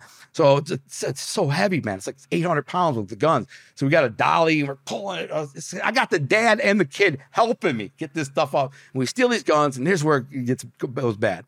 So I get all these guns and I call my black friends in the hood and these gangsters and, and, and drug dealers. I said, I got a bunch of guns for sale. Um, you know, let's have like an auction. So I go to one of his house. He has a vacant house. It's his grandmother's house. He just inherited it. This is ghetto. And I lay out like freaking ten thousand dollars worth of guns on the floor, and he's calling all his boys, "Come over, come over, come over," and they're like, "I'll give you three hundred for that one." I'm like, 400 Give you that. So I'm just selling that 300, 400, 500. I'm getting all this money for these guns, right? And I end up selling all the guns for like 25 grand, and I didn't uh, give the, the dad nothing. I just kept all the money, like f these motherfuckers. So what happens is, one of these drug dealers, black drug dealers, get caught with a gun, and the ATF says to them, "Where'd you get the gun?" And he tells them, "I bought it from some white, some white white kid, like a good looking young white kid, right?" So the cops are like, well, the gun traces back to this dude's father, right? So the gun, they look at the, the father, they investigate him, and they the kid, the the, uh, the is a good looking white kid. So the son is a good looking white kid. So the, co- the ATF thinks the kid stole the guns and and sold them all these drug dealers, right? No, the kid flips on me and he says, No, no, no, this guy Al, he did it. He's the one who did it. He, he extorted me. I owed some money and he made me pay to gun. He told the whole play. But all I had is my first name, Al. And so they're trying to tie it all together. I was in like databases and investigation.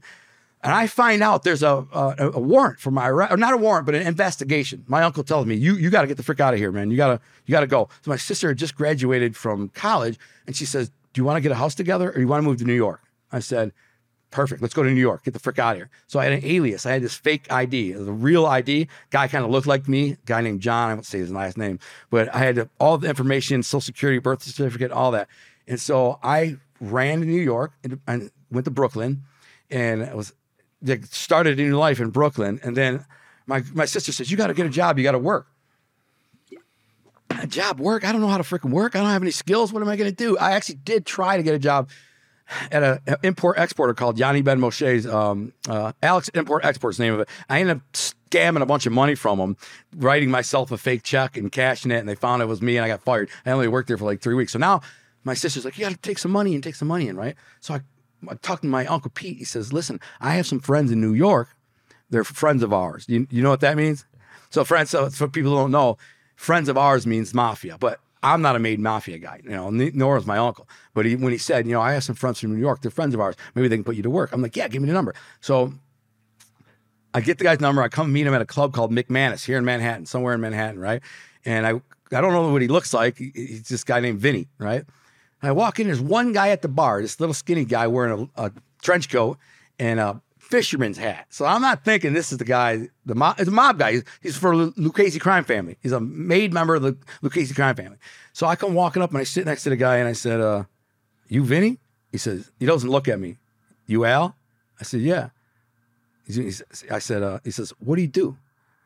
I said, do anything. He says, anything? Still don't look at me. I said, yeah, I do anything. He's like, anything? I said, yeah, man, I can do anything for the right for the right money. He looks at me, finally looks at me, goes, Anything? You do anything? I said, Yeah, man, and whatever. So he says, All right, listen, I'm gonna hook you up with these guys. I want you to call them. They're young guys like you, they're hustlers, they'll put you in the game and help you make some money. Because he's like, I know you're Uncle Pete. I want to help you out, Uncle Pete. So a couple days later, or a day or two later, I go meet these two guys, Little Vinny and Tommy, these guys from Brooklyn, right? And they're dressed like this. Like so the little young mob guys, like wannabes, kind of like they're not mob, but they're like wannabe mob guys. And I sit down in this restaurant with them, and I'm like, they they really like flip it. They're like, they they're like way too like cocky, right? And I said, "What's up? I'm Al from Detroit." And they're like, "Yeah, Detroit. You know, I heard of it." Blah blah blah. And I'm like, "Yes." I said, "What do you guys do?" And they're like, "Man, money's easy." I said, "Well, what do you make? What do you, how you make money?" He's like, "I do money all over the place." So I say, "Like like what?" And he says, "Well, this is what's funny." He's like, we sell black boxes. Do you know what those are? So a black box is a was back in the day when you had cable and you had all the you know you could click click click click click all the different cable channels. A black box would steal all the cable channels and you get all the pay per views, all the fights, everything for free. And there's hundred dollars for me. So I call back to Detroit and tell these guys, I'm like, I got these black boxes for 100. I'll give them to you for 300. Everybody's uh, tons of them. But the funniest thing was, I mean, I did some really you know, crazy stuff. I'll tell you about a robbery jewelry store. But uh, the funniest thing was they had this little device. You remember this device where you'd like speak into it and remind yourself, like, pick up milk on the way from home from work, right? You'd put it on the little thing. And then after work, you'd hit it and go, oh, yeah, pick up milk, right? So they programmed it to make the sound of coins going into the payphone. So every coin, like a quarter, go brr, brr, nickels. They all had their own little sound. So the guy said to me, "Come here, I'm gonna show you. Call your girlfriend in Detroit." I'm like, "Call my girlfriend in Detroit. That's gonna be freaking twenty bucks." He's like, "Just try it." So I dial it up and says, "Please deposit fourteen dollars and seventy five cents."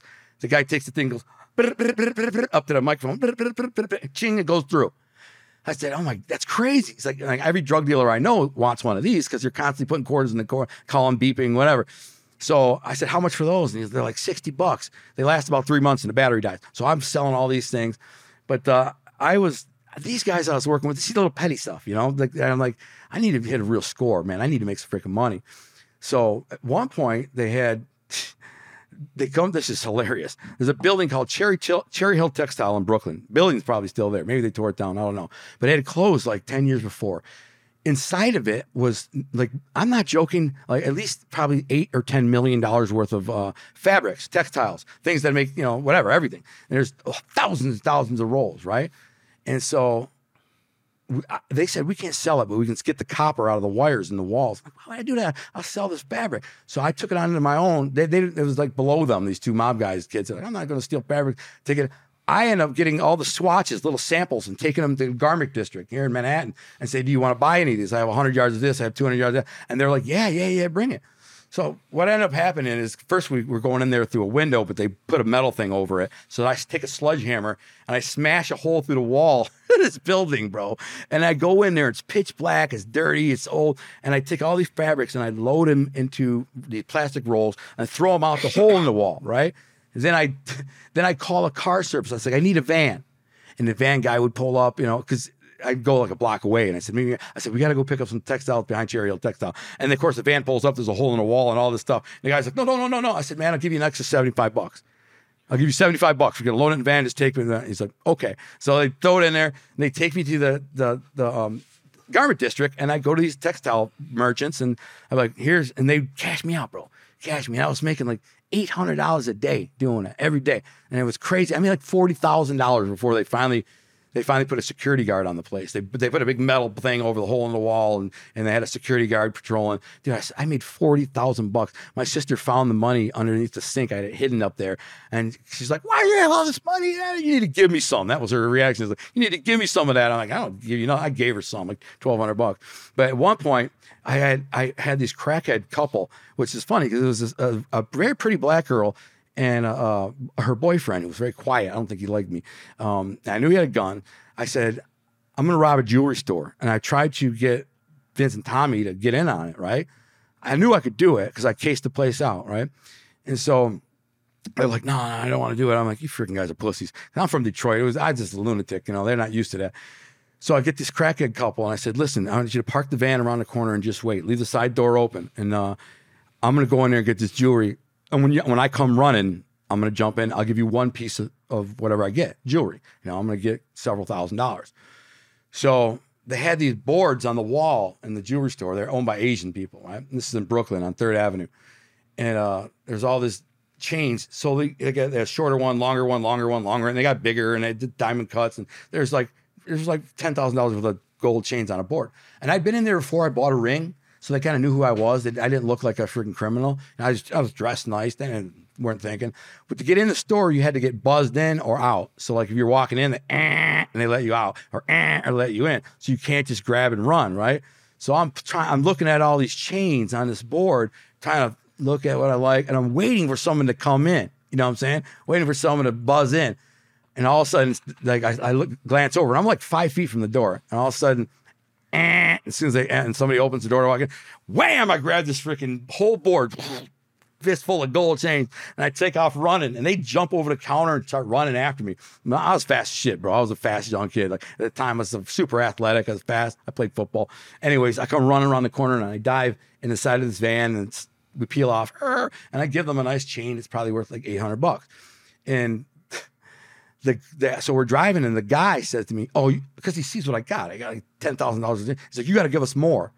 I'm gonna give you more. I told you to give you one piece from the score. I gave you one piece. That's it. No, no, you're gonna give us more. I said, and he knows I got a gun. He's got a gun. So I'm just like, man, I'm not giving you no more.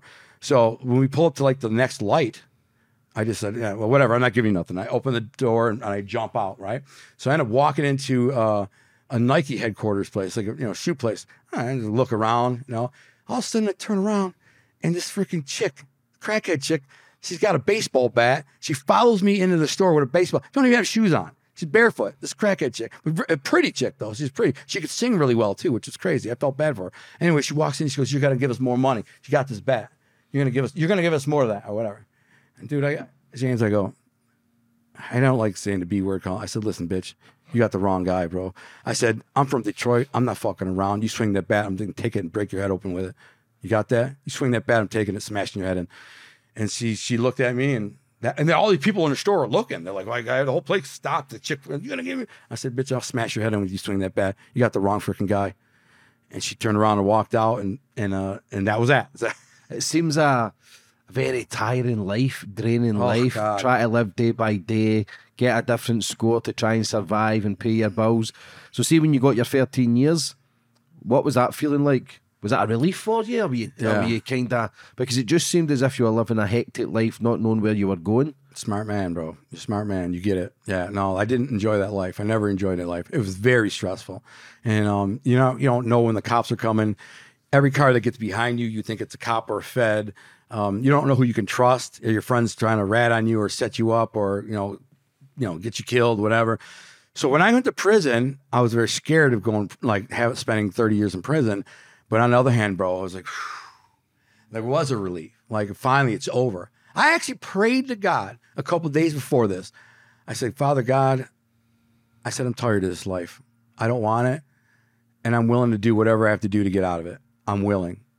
I don't know what that is, but in my heart, I knew it was prison. But I didn't think it would be that long. I think it might be a couple years, but I'm prepared. And like three days later, when I robbed the bank and whatever, I got I went to prison and uh, I went to jail and, and got arrested. I was on a five million dollar bond. I was all over the news, bro. It was like they, they made me out to be a monster, which I was, I guess. I was running around freaking the east side, armed robbery places, bank robbery places. It was crime spree, man. I just took people's cars. It just was a nut. I stopped caring, bro. Honestly, when you when you stop caring about your own life, like you don't care anymore because you hate your life, you just don't care. You do whatever.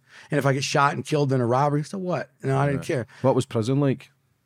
Prison sucked, man. Prison's tough, dude. You know, I I went into it thinking there's two things I can do. I can I can become like I'm already a monster. People I I'm known for fighting. And that's what everybody knows me for, like knocking mother effers out, tough guy, whatever. I can go into prison, and approach it that way, and just be the same lunatic. You know, I might have to stab some people because in fight, you know, if you fight in prison, it turns to stabbing quickly. So you beat a guy up, now he's coming back with a knife, or his buddies are going to come get you, or his gang, or his religious group, or whatever. They're all going to get you. And so I went into it thinking, I can, or I can be cool, or I can try to evolve, and like because I discovered this writing when I when I was in the hole, I discovered this creativity. What were you in the hole for? Knocking a guy's eye in. Yeah. oh, the one at the start. Yeah, and yeah. Well, see, I, I went there for 30 days, but while I was there, I got into it with the cops coming back from court. They're the guy's wrenching on my arm, right? I'm cuffed. I got like six cops around me. I'm a high profile inmate. So wherever they whenever they transport me inside the jail, there's always like six cops around me because I'm I was listed as called very high security risk. I don't even know why. Because my record and stuff. That says he's a very high security list. So we escort him. I don't I went in my own cell. I never went in a holding cell with other people. So I was like Jeffrey freaking Dahmer to these guys. And the guy's walking me back to the cell and he's ripping my shoulder out, man. Like this ripped. And I'm like, yo, bro, I know where we're going, bro. Relax. You're gonna tear my shoulder out the socket. He says, Shut up, inmate. Shut up, inmate. No talking. And I, I go, Oh, I know what your problem is. You got a freaking three inch pecker. And I say that, these guys all laugh except him. You got, you got a three inch dick, huh? Little man syndrome.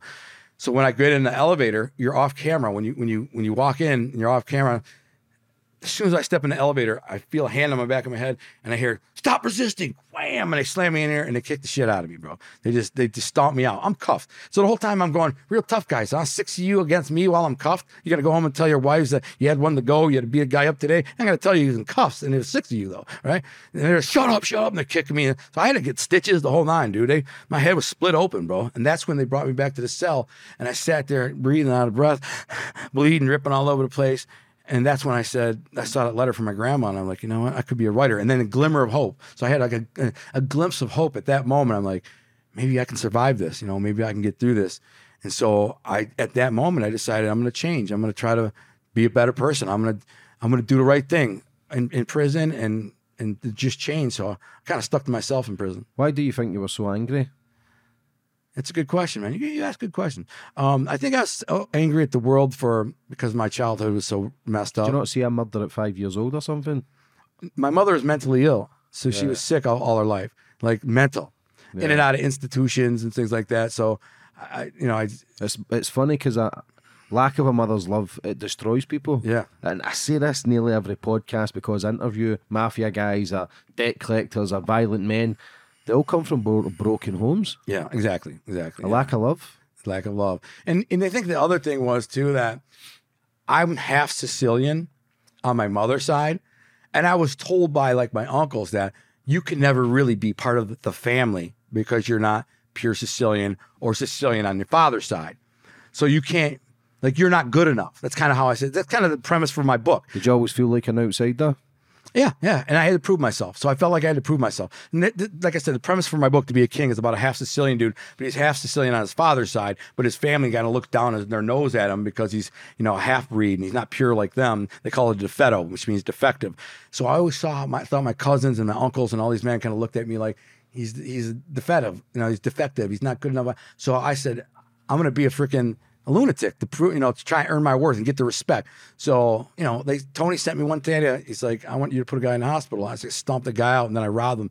And he says, uh, you know, why'd you rob him? I sent you to just put him in the hospital. I said, I, I, mean, I might as well rob him while I'm at it. You know what I'm saying? And he's like, well, I'm just saying, I, I, I like did that for uh, acceptance. You know what I'm saying? I was trying to get the acceptance of the people that I guess I looked up to, which were scumbags. You know what I'm saying? So I, the, the crazier I acted, the more violent that I acted, the you know the, the more they like, eh, I'd be in the club with my cousins, right? Good looking guys, they're always dressed nice. I didn't. I didn't wear suits and crap in the club. I wore a football jersey or something. And then like there was pretty boys and a bunch of them. They weren't gangsters and they weren't tough. They were maf- mafioso, but they were like racketeers, white collar guys, bookies and loan sharks and businessmen or whatever. And then they get in this beef, with some dude in the club, right? Like somebody over a girl or whatever it was.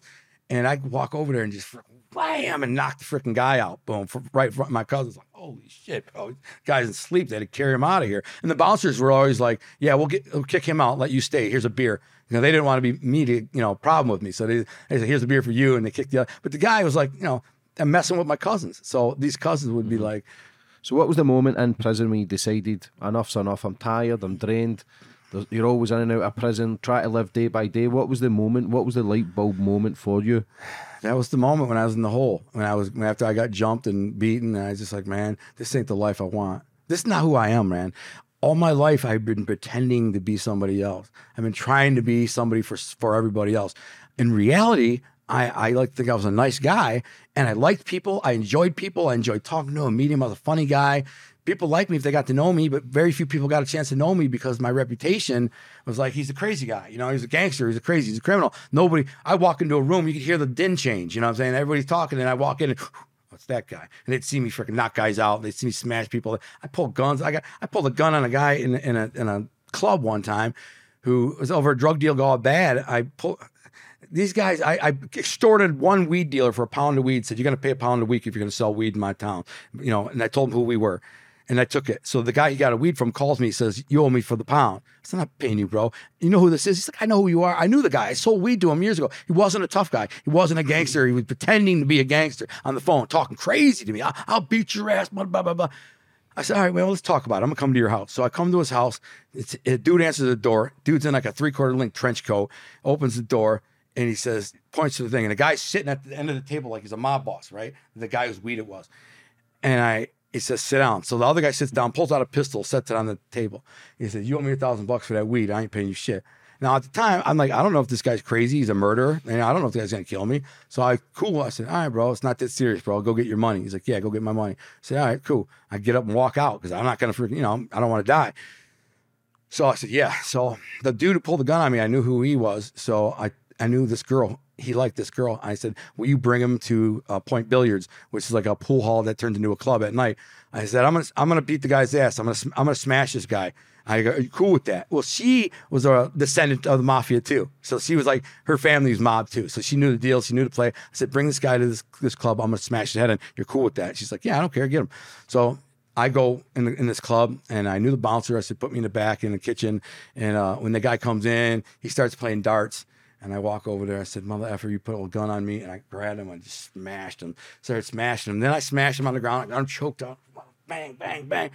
And I pull a pistol. And there's like 50 people in here. So it's kind of early in the night. It's like 8 o'clock, but there's like 50 people standing around. And I pull a pistol out and I put it in his mouth. I said, I'll blow your freaking head off, mother. You're playing gangster, man. You're playing with the wrong one. Playing gangster, mother effer. And when I see your boy, I'm to get his ass too. So I, he's all bloody. He's mangled. He's just like, all right, man, all right. This guy's face is a mess. So I catch the other guy, the one whose weed it was, like a month later, walking into a gas station with his girlfriend. He got long blonde hair, longer blonde hair, right? And I run up around the corner. I see him grab my hair and I start pounding and I'm beating his ass. Now, I remember, just a couple months ago, he was telling me he was going to beat my ass. He's going to, I'll beat my ass. He was a gangster, blah, blah, blah. And I'm just smashing him, smashing. him. Same thing, bloody mess, mangled his ass. And, uh, and anyway, so that's the type of crap that I did all the time. Yeah. Would So- you say you were a bully sometimes as well, though? Like bully. no, no, no, no, no. In fact, it's the opposite. So, so I was. You probably wanted to be the opposite, but your actions proved differently as well. Yeah. With the fighting, the stealing, the robbing. Yes, yes, I agree, and I'm ashamed of that, and I'm sad of that. When I only people like like I was a bully's bully. I hated bullies. So it, you know this type of guy. You're in the club, right? And you see guys. I don't know. Like we have the club circuit on the east side, so there's like ten clubs. We all go, and you see guys from other neighborhoods all the time. You kind of know who they are, and uh, all of a sudden you see him one starting to get bigger and bigger and bigger. So he's on steroids. He's juiced up. He's getting bigger. And he's walking around, and he used to be kind of a timid guy, quiet, just you know, hit on a girl, whatever. Now he's in the club talking loud, acting tough. He's like smacking his own homeboys in the head, like. uh, And I'm watching him. I'm like, this mother effer thinks because he's you know put a little muscle on, he's a tough guy, and that bothered me, bro. That bothered me bad. And then so what I would do is, is like if there wasn't a lot of girls in the club and I wanted to go, I told my guys, let's go, let's go, let's go, let's go to another club, strip club or whatever. And they, no, stay. I'm hitting in this waitress. About. I said, no, let's go. And they wouldn't go. I said, all right, I know how to end this. So I go walk over. I walk through the club towards this group of guys, and there's always a couple big dudes, four or five, and I walk by him and bang, I like knock his drink out of his hand. Boom. The one who's been acting tough. And freaking, I knocked drink out, and what he they they usually would say, "Oh, my bad, big dog. You know, my bad, my bad." And if they did that, I'd say, "Sorry, bro. Let me buy you your drink. You know, I buy you a drink." But I was letting them know, like, listen, you ain't no tough guy, bro. There's tough guys in here. You ain't one of them. So stop pretending. But if they got tough, they go, motherfucker, what's your problem? Mother, F my problem. I'll beat your ass. And they say, man, you ain't gonna be, boom, knock him out. And then I look at his boys like, you want some too? And they're always like, well, and then they pick him up, pull him off. So I bully, I guess I did bully, you know, guys like that. Or like when I extorted drug dealers who I didn't like, if they were selling a bunch of weed or coke or whatever in the neighborhood and they were connected to the mafia and they didn't have like no drug cartel connection, whatever, I would go to them and say, listen, bro, this is our city. You have to pay a piece. If you're selling, selling 10 pounds a week, you got to pay us a pound. That's how it works. But we have friends in the cops and we have judges and stuff like that. So if you ever get in trouble, you know, we'll, we'll help you get out of trouble. We'll know if there's an investigation. I'll tell you, listen, you got this guy you're dealing with. He's a rat. You know, I could find all this out. So I'm going to help you but you got to pay me, you know, a thousand a week or a pound a week. So that's a form of bullying, but that's just a typical. Yeah. What's the What's the worst thing about prison? The worst thing about prison is being surrounded by freaking bad guys. You know, when, especially when you're trying to be a good guy. Like you change your life, you change your heart, you change your mindset, your psychology. I want to be a good guy. I want to be a writer, I live a normal life. I want to be a good person. And you're surrounded by maniacs and lunatics and rapists and murderers and killers. And it's so violent, and everybody around is angry.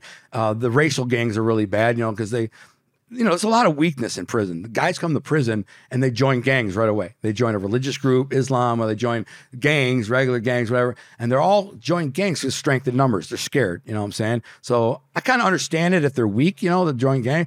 I didn't. I never would, never did. And that's the thing. In prison, guys like me were seen as either crazy or or bad mouth effers. You know what I'm saying? And I guess I was kind of a little of both. People say this guy walks the yard alone all day. He ain't got a gang. He's in the weight pit working out. He's alone. Like this guy's got to be crazy. Like he just walks around alone in prison. And that's what I did for 13 years. And I minded my business, was respectful to everybody. And yes, I had a bunch of close calls. I did I did beat up one kid who stole some some money from me. But um, but I just tried to be respectful, stay out of the way. And the hardest part is just dealing with day in and day out of idiots. Like, you know, just straight straight idiots. When did you get out? 2017 or 16, 2016. So still recently, how's life been now? Trying to make changes. Yeah, well, so so like I said, I, I mean, Because it's okay changing in prison, you've got fuck all else to do. But when you're out, the Yeah. temptation, Yeah. the stresses of life, trying to make money, yeah. it's difficult, man. How's it been? So I get out. I, I- I had a head start because I had this woman, this woman who fell So in you love. fell in love in prison. Are you still with this woman? Yeah, that's what I was talking about Yeah, earlier. yeah, yeah, yeah, yeah. The publisher, the chick who worked for the publisher, fell in love with me through letters and committed her life to me and waited almost seven years for me to come home. Was that the first time you'd been in? You'd felt love? No, I loved my first girlfriend. I was with the first girl for 20 years. So I was with her 13 years before I went got locked up. We were engaged to get married. We had a nice house and we had our second house. And then uh, and then I got locked up and she kind of stuck around for like five, six years, you know what I'm saying? Supported me, letters, money, little whatever. But then all of a sudden she got a new boyfriend and I'm just like, well, go on with your life. You know what I'm saying? I, How hard is that being in Oh, prison God. and you've got to live your life, Bro. moving on with your life, and you can understand. Yeah. Also, but again, there's no loyalty. Yeah. If that's your woman, exactly. death do them part through Well, that- sickness and fucking health, whatever it is, dude. And the, the, and that's the, when you need them the most. But you can understand I women can. have got needs as well. But for me, she wasn't the one. No, exactly. That's what I said, bro. This was a good woman, man. Her name was Ramona. She was a very good woman. And uh, she'd send money and come visit me and all that. But all of a sudden, all in like a few months, she stopped answering her phone as much, not seeing me. And then I'm like, oh, she got a boyfriend. That must be it, right? So I call her just out of the blue and say, listen, go on with your life. Obviously, you got somebody, you know, I hope he's a good man. Because if he isn't, I still got friends in the street and come see him. And she's like, oh, it's not even like that. And I'm like, but you have a boyfriend. She's like, well, I'm like, listen. Then she starts crying. She says, what, you don't even want to be friends? I was like, no, I don't want to be friends. Like, if you can't wait for me another, you know, six, seven years, then you're not the woman for me. I'm sorry. I apologize for putting you through this. You know, I just, I'm sorry. But the woman for me would be the one who's willing to wait for me. But if you're not, God bless you. Have a great life. Make sure he's a good man. He treats you right. And I even had people go see her at her work. Two big henchmen went in there and said, what's up with this guy you're dating? He better be a good guy because if he isn't, we'll be back. And she's like, no, no, he's a good guy. So I just click up the phone, click the phone, and never talk to her again. This this chick that I've been with for 20 years. So I get in this very dark place, bro. Like I'm in a dark place at this time. You ever suicidal? No, no, not at the time. Just dark, very lonely and sad. I'd just written my sixth novel, which is the one to be a king. So I kept myself busy writing, and I had very excited about my writing because everybody in prison loved it. They're all just like, "Dude, you're the freaking best writer I've ever read." over, over and over and over and over and over. Hundreds of guys are saying this, so I'm super excited about it. But um, Was that your therapy writing? Yes, it was my therapy, 100, and that kept kept me sane. But this is where it's interesting is I'd only been like broken up with my girl for about six months when this chick from the publisher sent me a letter and said, I read these sample chapters online. I'd like to read your manuscript. I didn't know who she was. What the irony is, she was actually from my neighborhood, bro. And I never knew her. She was this nerdy chick, this kind of like quiet, nerdy book reading chick. Now work for a publisher in New York. And so, anyways, I I I fell in love with her, and that was how I got over my my last love, and I was able to. It, it came. She came into my life, and I told her this. I said, "When you came into my life, I was in the darkest, grayest point in my life. This sad. Even my boy in prison, my best friend in prison with a pimp from Chicago. His name is Henry Davis. He just got out after 19 years, and uh, and I supported him for years when he was in there. After I got out, but he's like, Al, you're not yourself, man. You're not acting yourself. You just something went wrong. I said, hey, what do you mean the frick? I got seven years left in prison. My girl just freaking, you know, moved on with her life. And then 20 years, man. I was with the girl for 20 freaking years, bro. And he's like, man, you know, that's when my other friend said, Al, it's not something's wrong with you, man. Like you're not yourself. Why don't I start a Facebook page for you? This is my friend on the phone. You know, I'm talking to a guy at home, my cousin Joe. I said, uh, "What's Facebook?" And he tells me, and I'm like, "Oh, I see it on TV." He's like, "Yeah, I'll start a Facebook page for you, and and maybe connect with some girls from the neighborhood or some old friends or whatever, and I'll put samples of your book up. People can know you're a writer and you're in prison writing." And so I, he did that, and then uh, uh, that girl came around, and we fell in love, and she, you know, waited so yeah, my I, I this, the next seven years were much easier because I had this amazing, beautiful woman waiting for me in my corner, preparing a life for me. So got us a house and got everything ready. When I walked out of prison, dude, like my boys picked me up. Four of my boys picked me up in prison. Like they, like they did it on Facebook Live. Like fifteen thousand people were watching it on Facebook Live as I walked out of prison. And like, ah, they take me to breakfast and they give me some gifts. They give me an iPhone. I never seen a smartphone. Like at this point, I don't even know what I like. I know what they are, but I never. I don't know how to work. They hand me an iPhone. They give me some gifts and and just hook me up and say, all right, now we're going to take you up to Maria. Maria's five hours north at our house cooking this massive feast, oxtails and turkey and this all this stuff, everything I asked for, pecan pie, all this. And then I drive up there and uh, we have this feast. It's, it's, actually a super emotional moment because I tricked her. She didn't know when we were going to be there exactly. And, she, and so I told them to drive by the, it's not in the woods, in the middle of the woods. There's nothing there but wilderness. I said, drive by the house and drop me off and then give me 10 minutes. Because my boys wanted to video it. They were like, oh, I got to get this on video. You're like, you with Maria for the first time as a free man. And I said, no, nah, bro this is private, bro. This is between me. I know I'm gonna cry, so I'm not, I don't want to. I don't want to. You know, I said, just give me ten minutes. So drop me off. So they dropped me off in the woods, about hundred yards past her house, the house, and she didn't think it was us because she heard the car go by, but like I kept going. It's not them. So I sneaked through the woods. I'm crunching through the woods. I'm sneaking. I, dude, this is the most surreal moment of my life. the, the, try to put yourself in my shoes. I've just been in prison for 13 years. This is the most surreal moment. I am in the woods The sun is shining. It's a blue sky. I hear the birds. I hear the insect. I'm standing free, all alone. It's the first time I've been alone in, in you know 13 and a half years. And I'm just standing there going, oh my God, I'm free. Like I can't believe this is real, you know? And I looked through the woods and I could see Maria on the back deck. She's in a blue dress and she's sitting there. It looked like she was praying, which she was. And uh, so I come sneaking up through and I get I come sneaking walk up and go behind her. I call her Birdie. That's my name for her, Birdie. I said, "What's up, Birdie?" And she, she oh my god! She turns around. I jump the railing and I call, embrace her. And she's like, "Please never leave me. Please never leave me. Promise you'll never go back." And da da da. She's crying, and I'm crying, and, and I'm like, "I'm not going anywhere. You got me. You're stuck with me now. You're stuck with me for life." She's like, "Oh my god, I love you so much. I can't believe you're here." Oh, blah. And then all of a sudden, my boys come walking around the corner after like ten minutes, and we're still hugged up, crying and stuff, and they're videoing it. And uh, so it was a real sweet moment. And then um, the next day, we went to the courthouse in this little town, this little tiny town, and she written the vows, and a clerk comes in the room, courtroom, and we read the vows. And so as they're reading, the chicks reading the vows, I'm looking over at my boys, and they're crying, bro. They're crying. I start crying. You know what I'm saying? My girls, the girls aren't really even crying. All the dudes, big tough guys, you know, Detroit tough guys. Everybody's, you know, trying. And so I married my wife, you know, and then I um right after that, I said to my cousin, "Would you baptize me in Lake Huron? I, I want to be. I want to be a new man. I don't want any remnants of my old self left. Would you wash that away from me and baptize me in Lake Huron?" So we drove like five miles to this really secluded, remote beach, and it was perfect. It looked like you're in Tahiti. This blue turquoise water was warm, and they baptized me in there. And I came up. I did not want to get out of the water. It was so beautiful. And then I, that day, I, I, I after I was I started my life. I started my new life after that day. And I just, me and my wife had a little bit of a honeymoon period where I was editing my book. I was kind of proofing, editing the final before I published it. And we did camping. We did a bunch of camping and a little bit of traveling and just enjoyed life, man. It's just out in the woods. I had a four wheeler. Somebody gave me a four wheeler. So, I mean, I had everything. It was it's nice. It's beautiful new life. Oh, I loved it. I was out in the woods. I had trails that went miles. Like you know, you could go forever on these trails through the woods, and that's what I did every day. And then, um, then I published my book seven months later, and there was a lot of hype around it because because I on Facebook and f- groups and whatever, not a ton of hype, but I sold like I don't know 500 uh, pre-orders, which is pretty good. Yeah. 500 pre-orders, and uh, and then I went live with it, and then just everybody starts going, bro, this freaking book. How many books have you written? 10, 10. And where can people buy your books, Connor? Amazon. Go to Amazon. Just go to Amazon. Uh, to be a King, Volume One and Two, or you you get my go to my website too.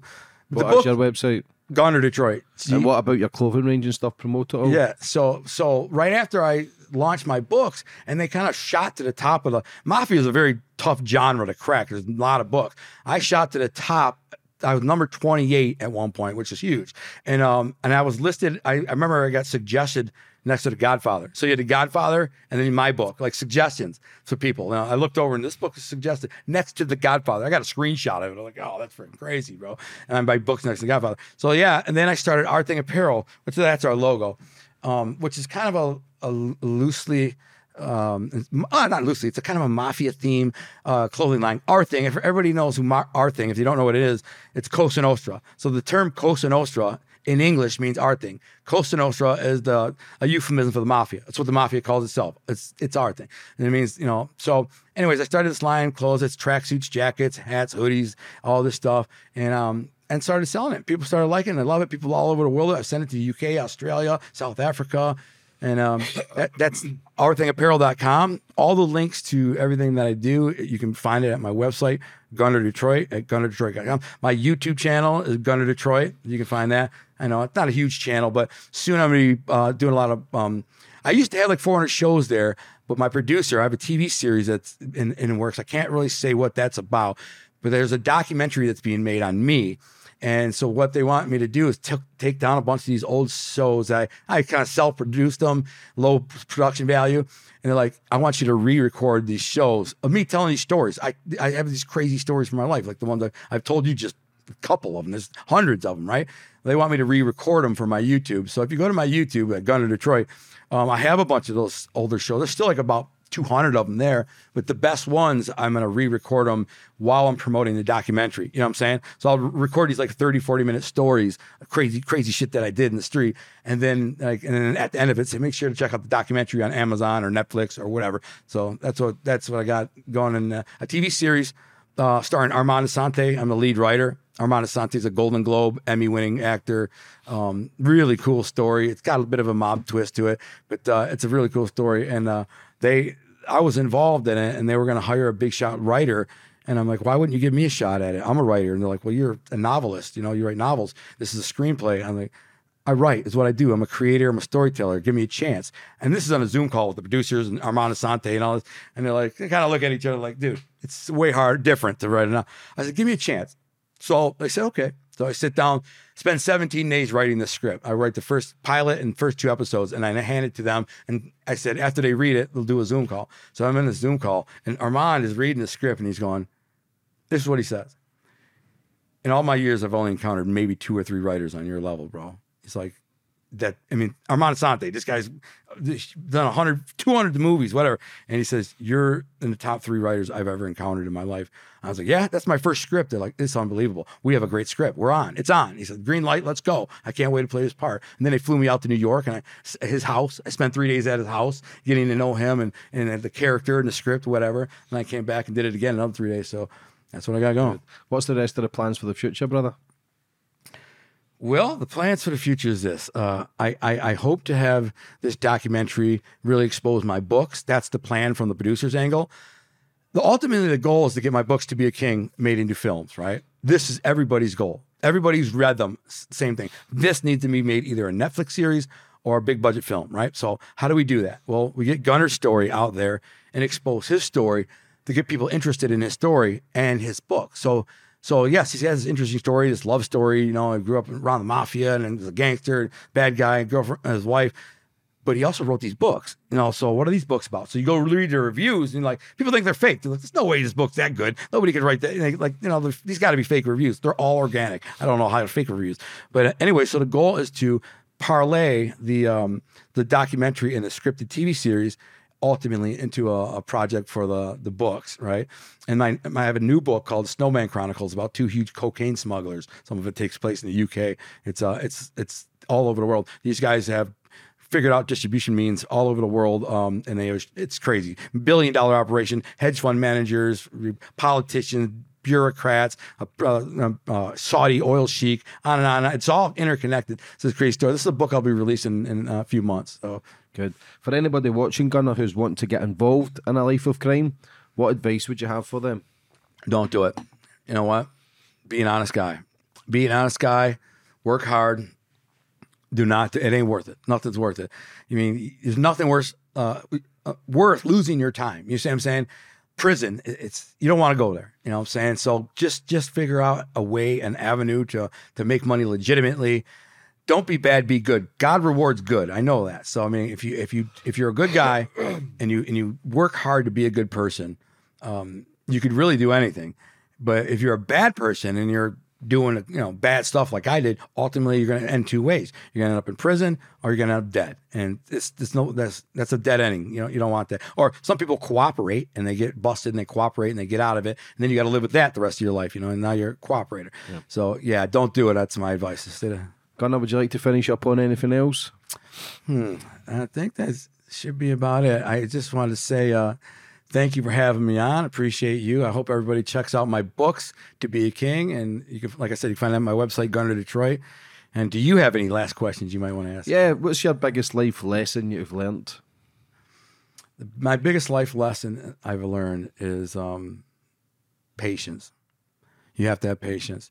Sometimes you want what you want now, but that's not when God's going to give it to you. 13 years in prison taught me patience, man. But what I wanted in prison was the life I live today. So in prison, I dreamed about having this quiet life of solitude and, you know, living up north in the woods, having a good wife, woman, writing my career as a writer. I dreamed of that. Going out trout fishing all the time, just peace and quiet. I dreamed of that. So I had to learn patience.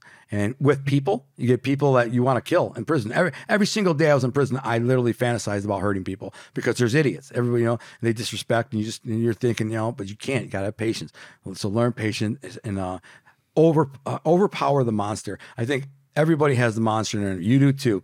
You know, it's people can either learn to to control the beast or unleash the beast. Um, you obviously you've controlled it. So I wasn't able to control it for a long time, but now I can. So a lot of people think that this guy Gunner is still, still dangerous. He's a bad guy. He could be. No, I'm not. The nicest freaking guy you ever met. man. Gunner, for giving me the time and coming on the show, I genuinely appreciate it. Yeah. I wish you nothing but the best for the future, brother. Thank you, Take man. care and uh, speak soon. God bless. Thanks God for having me on. you, brother. Take care.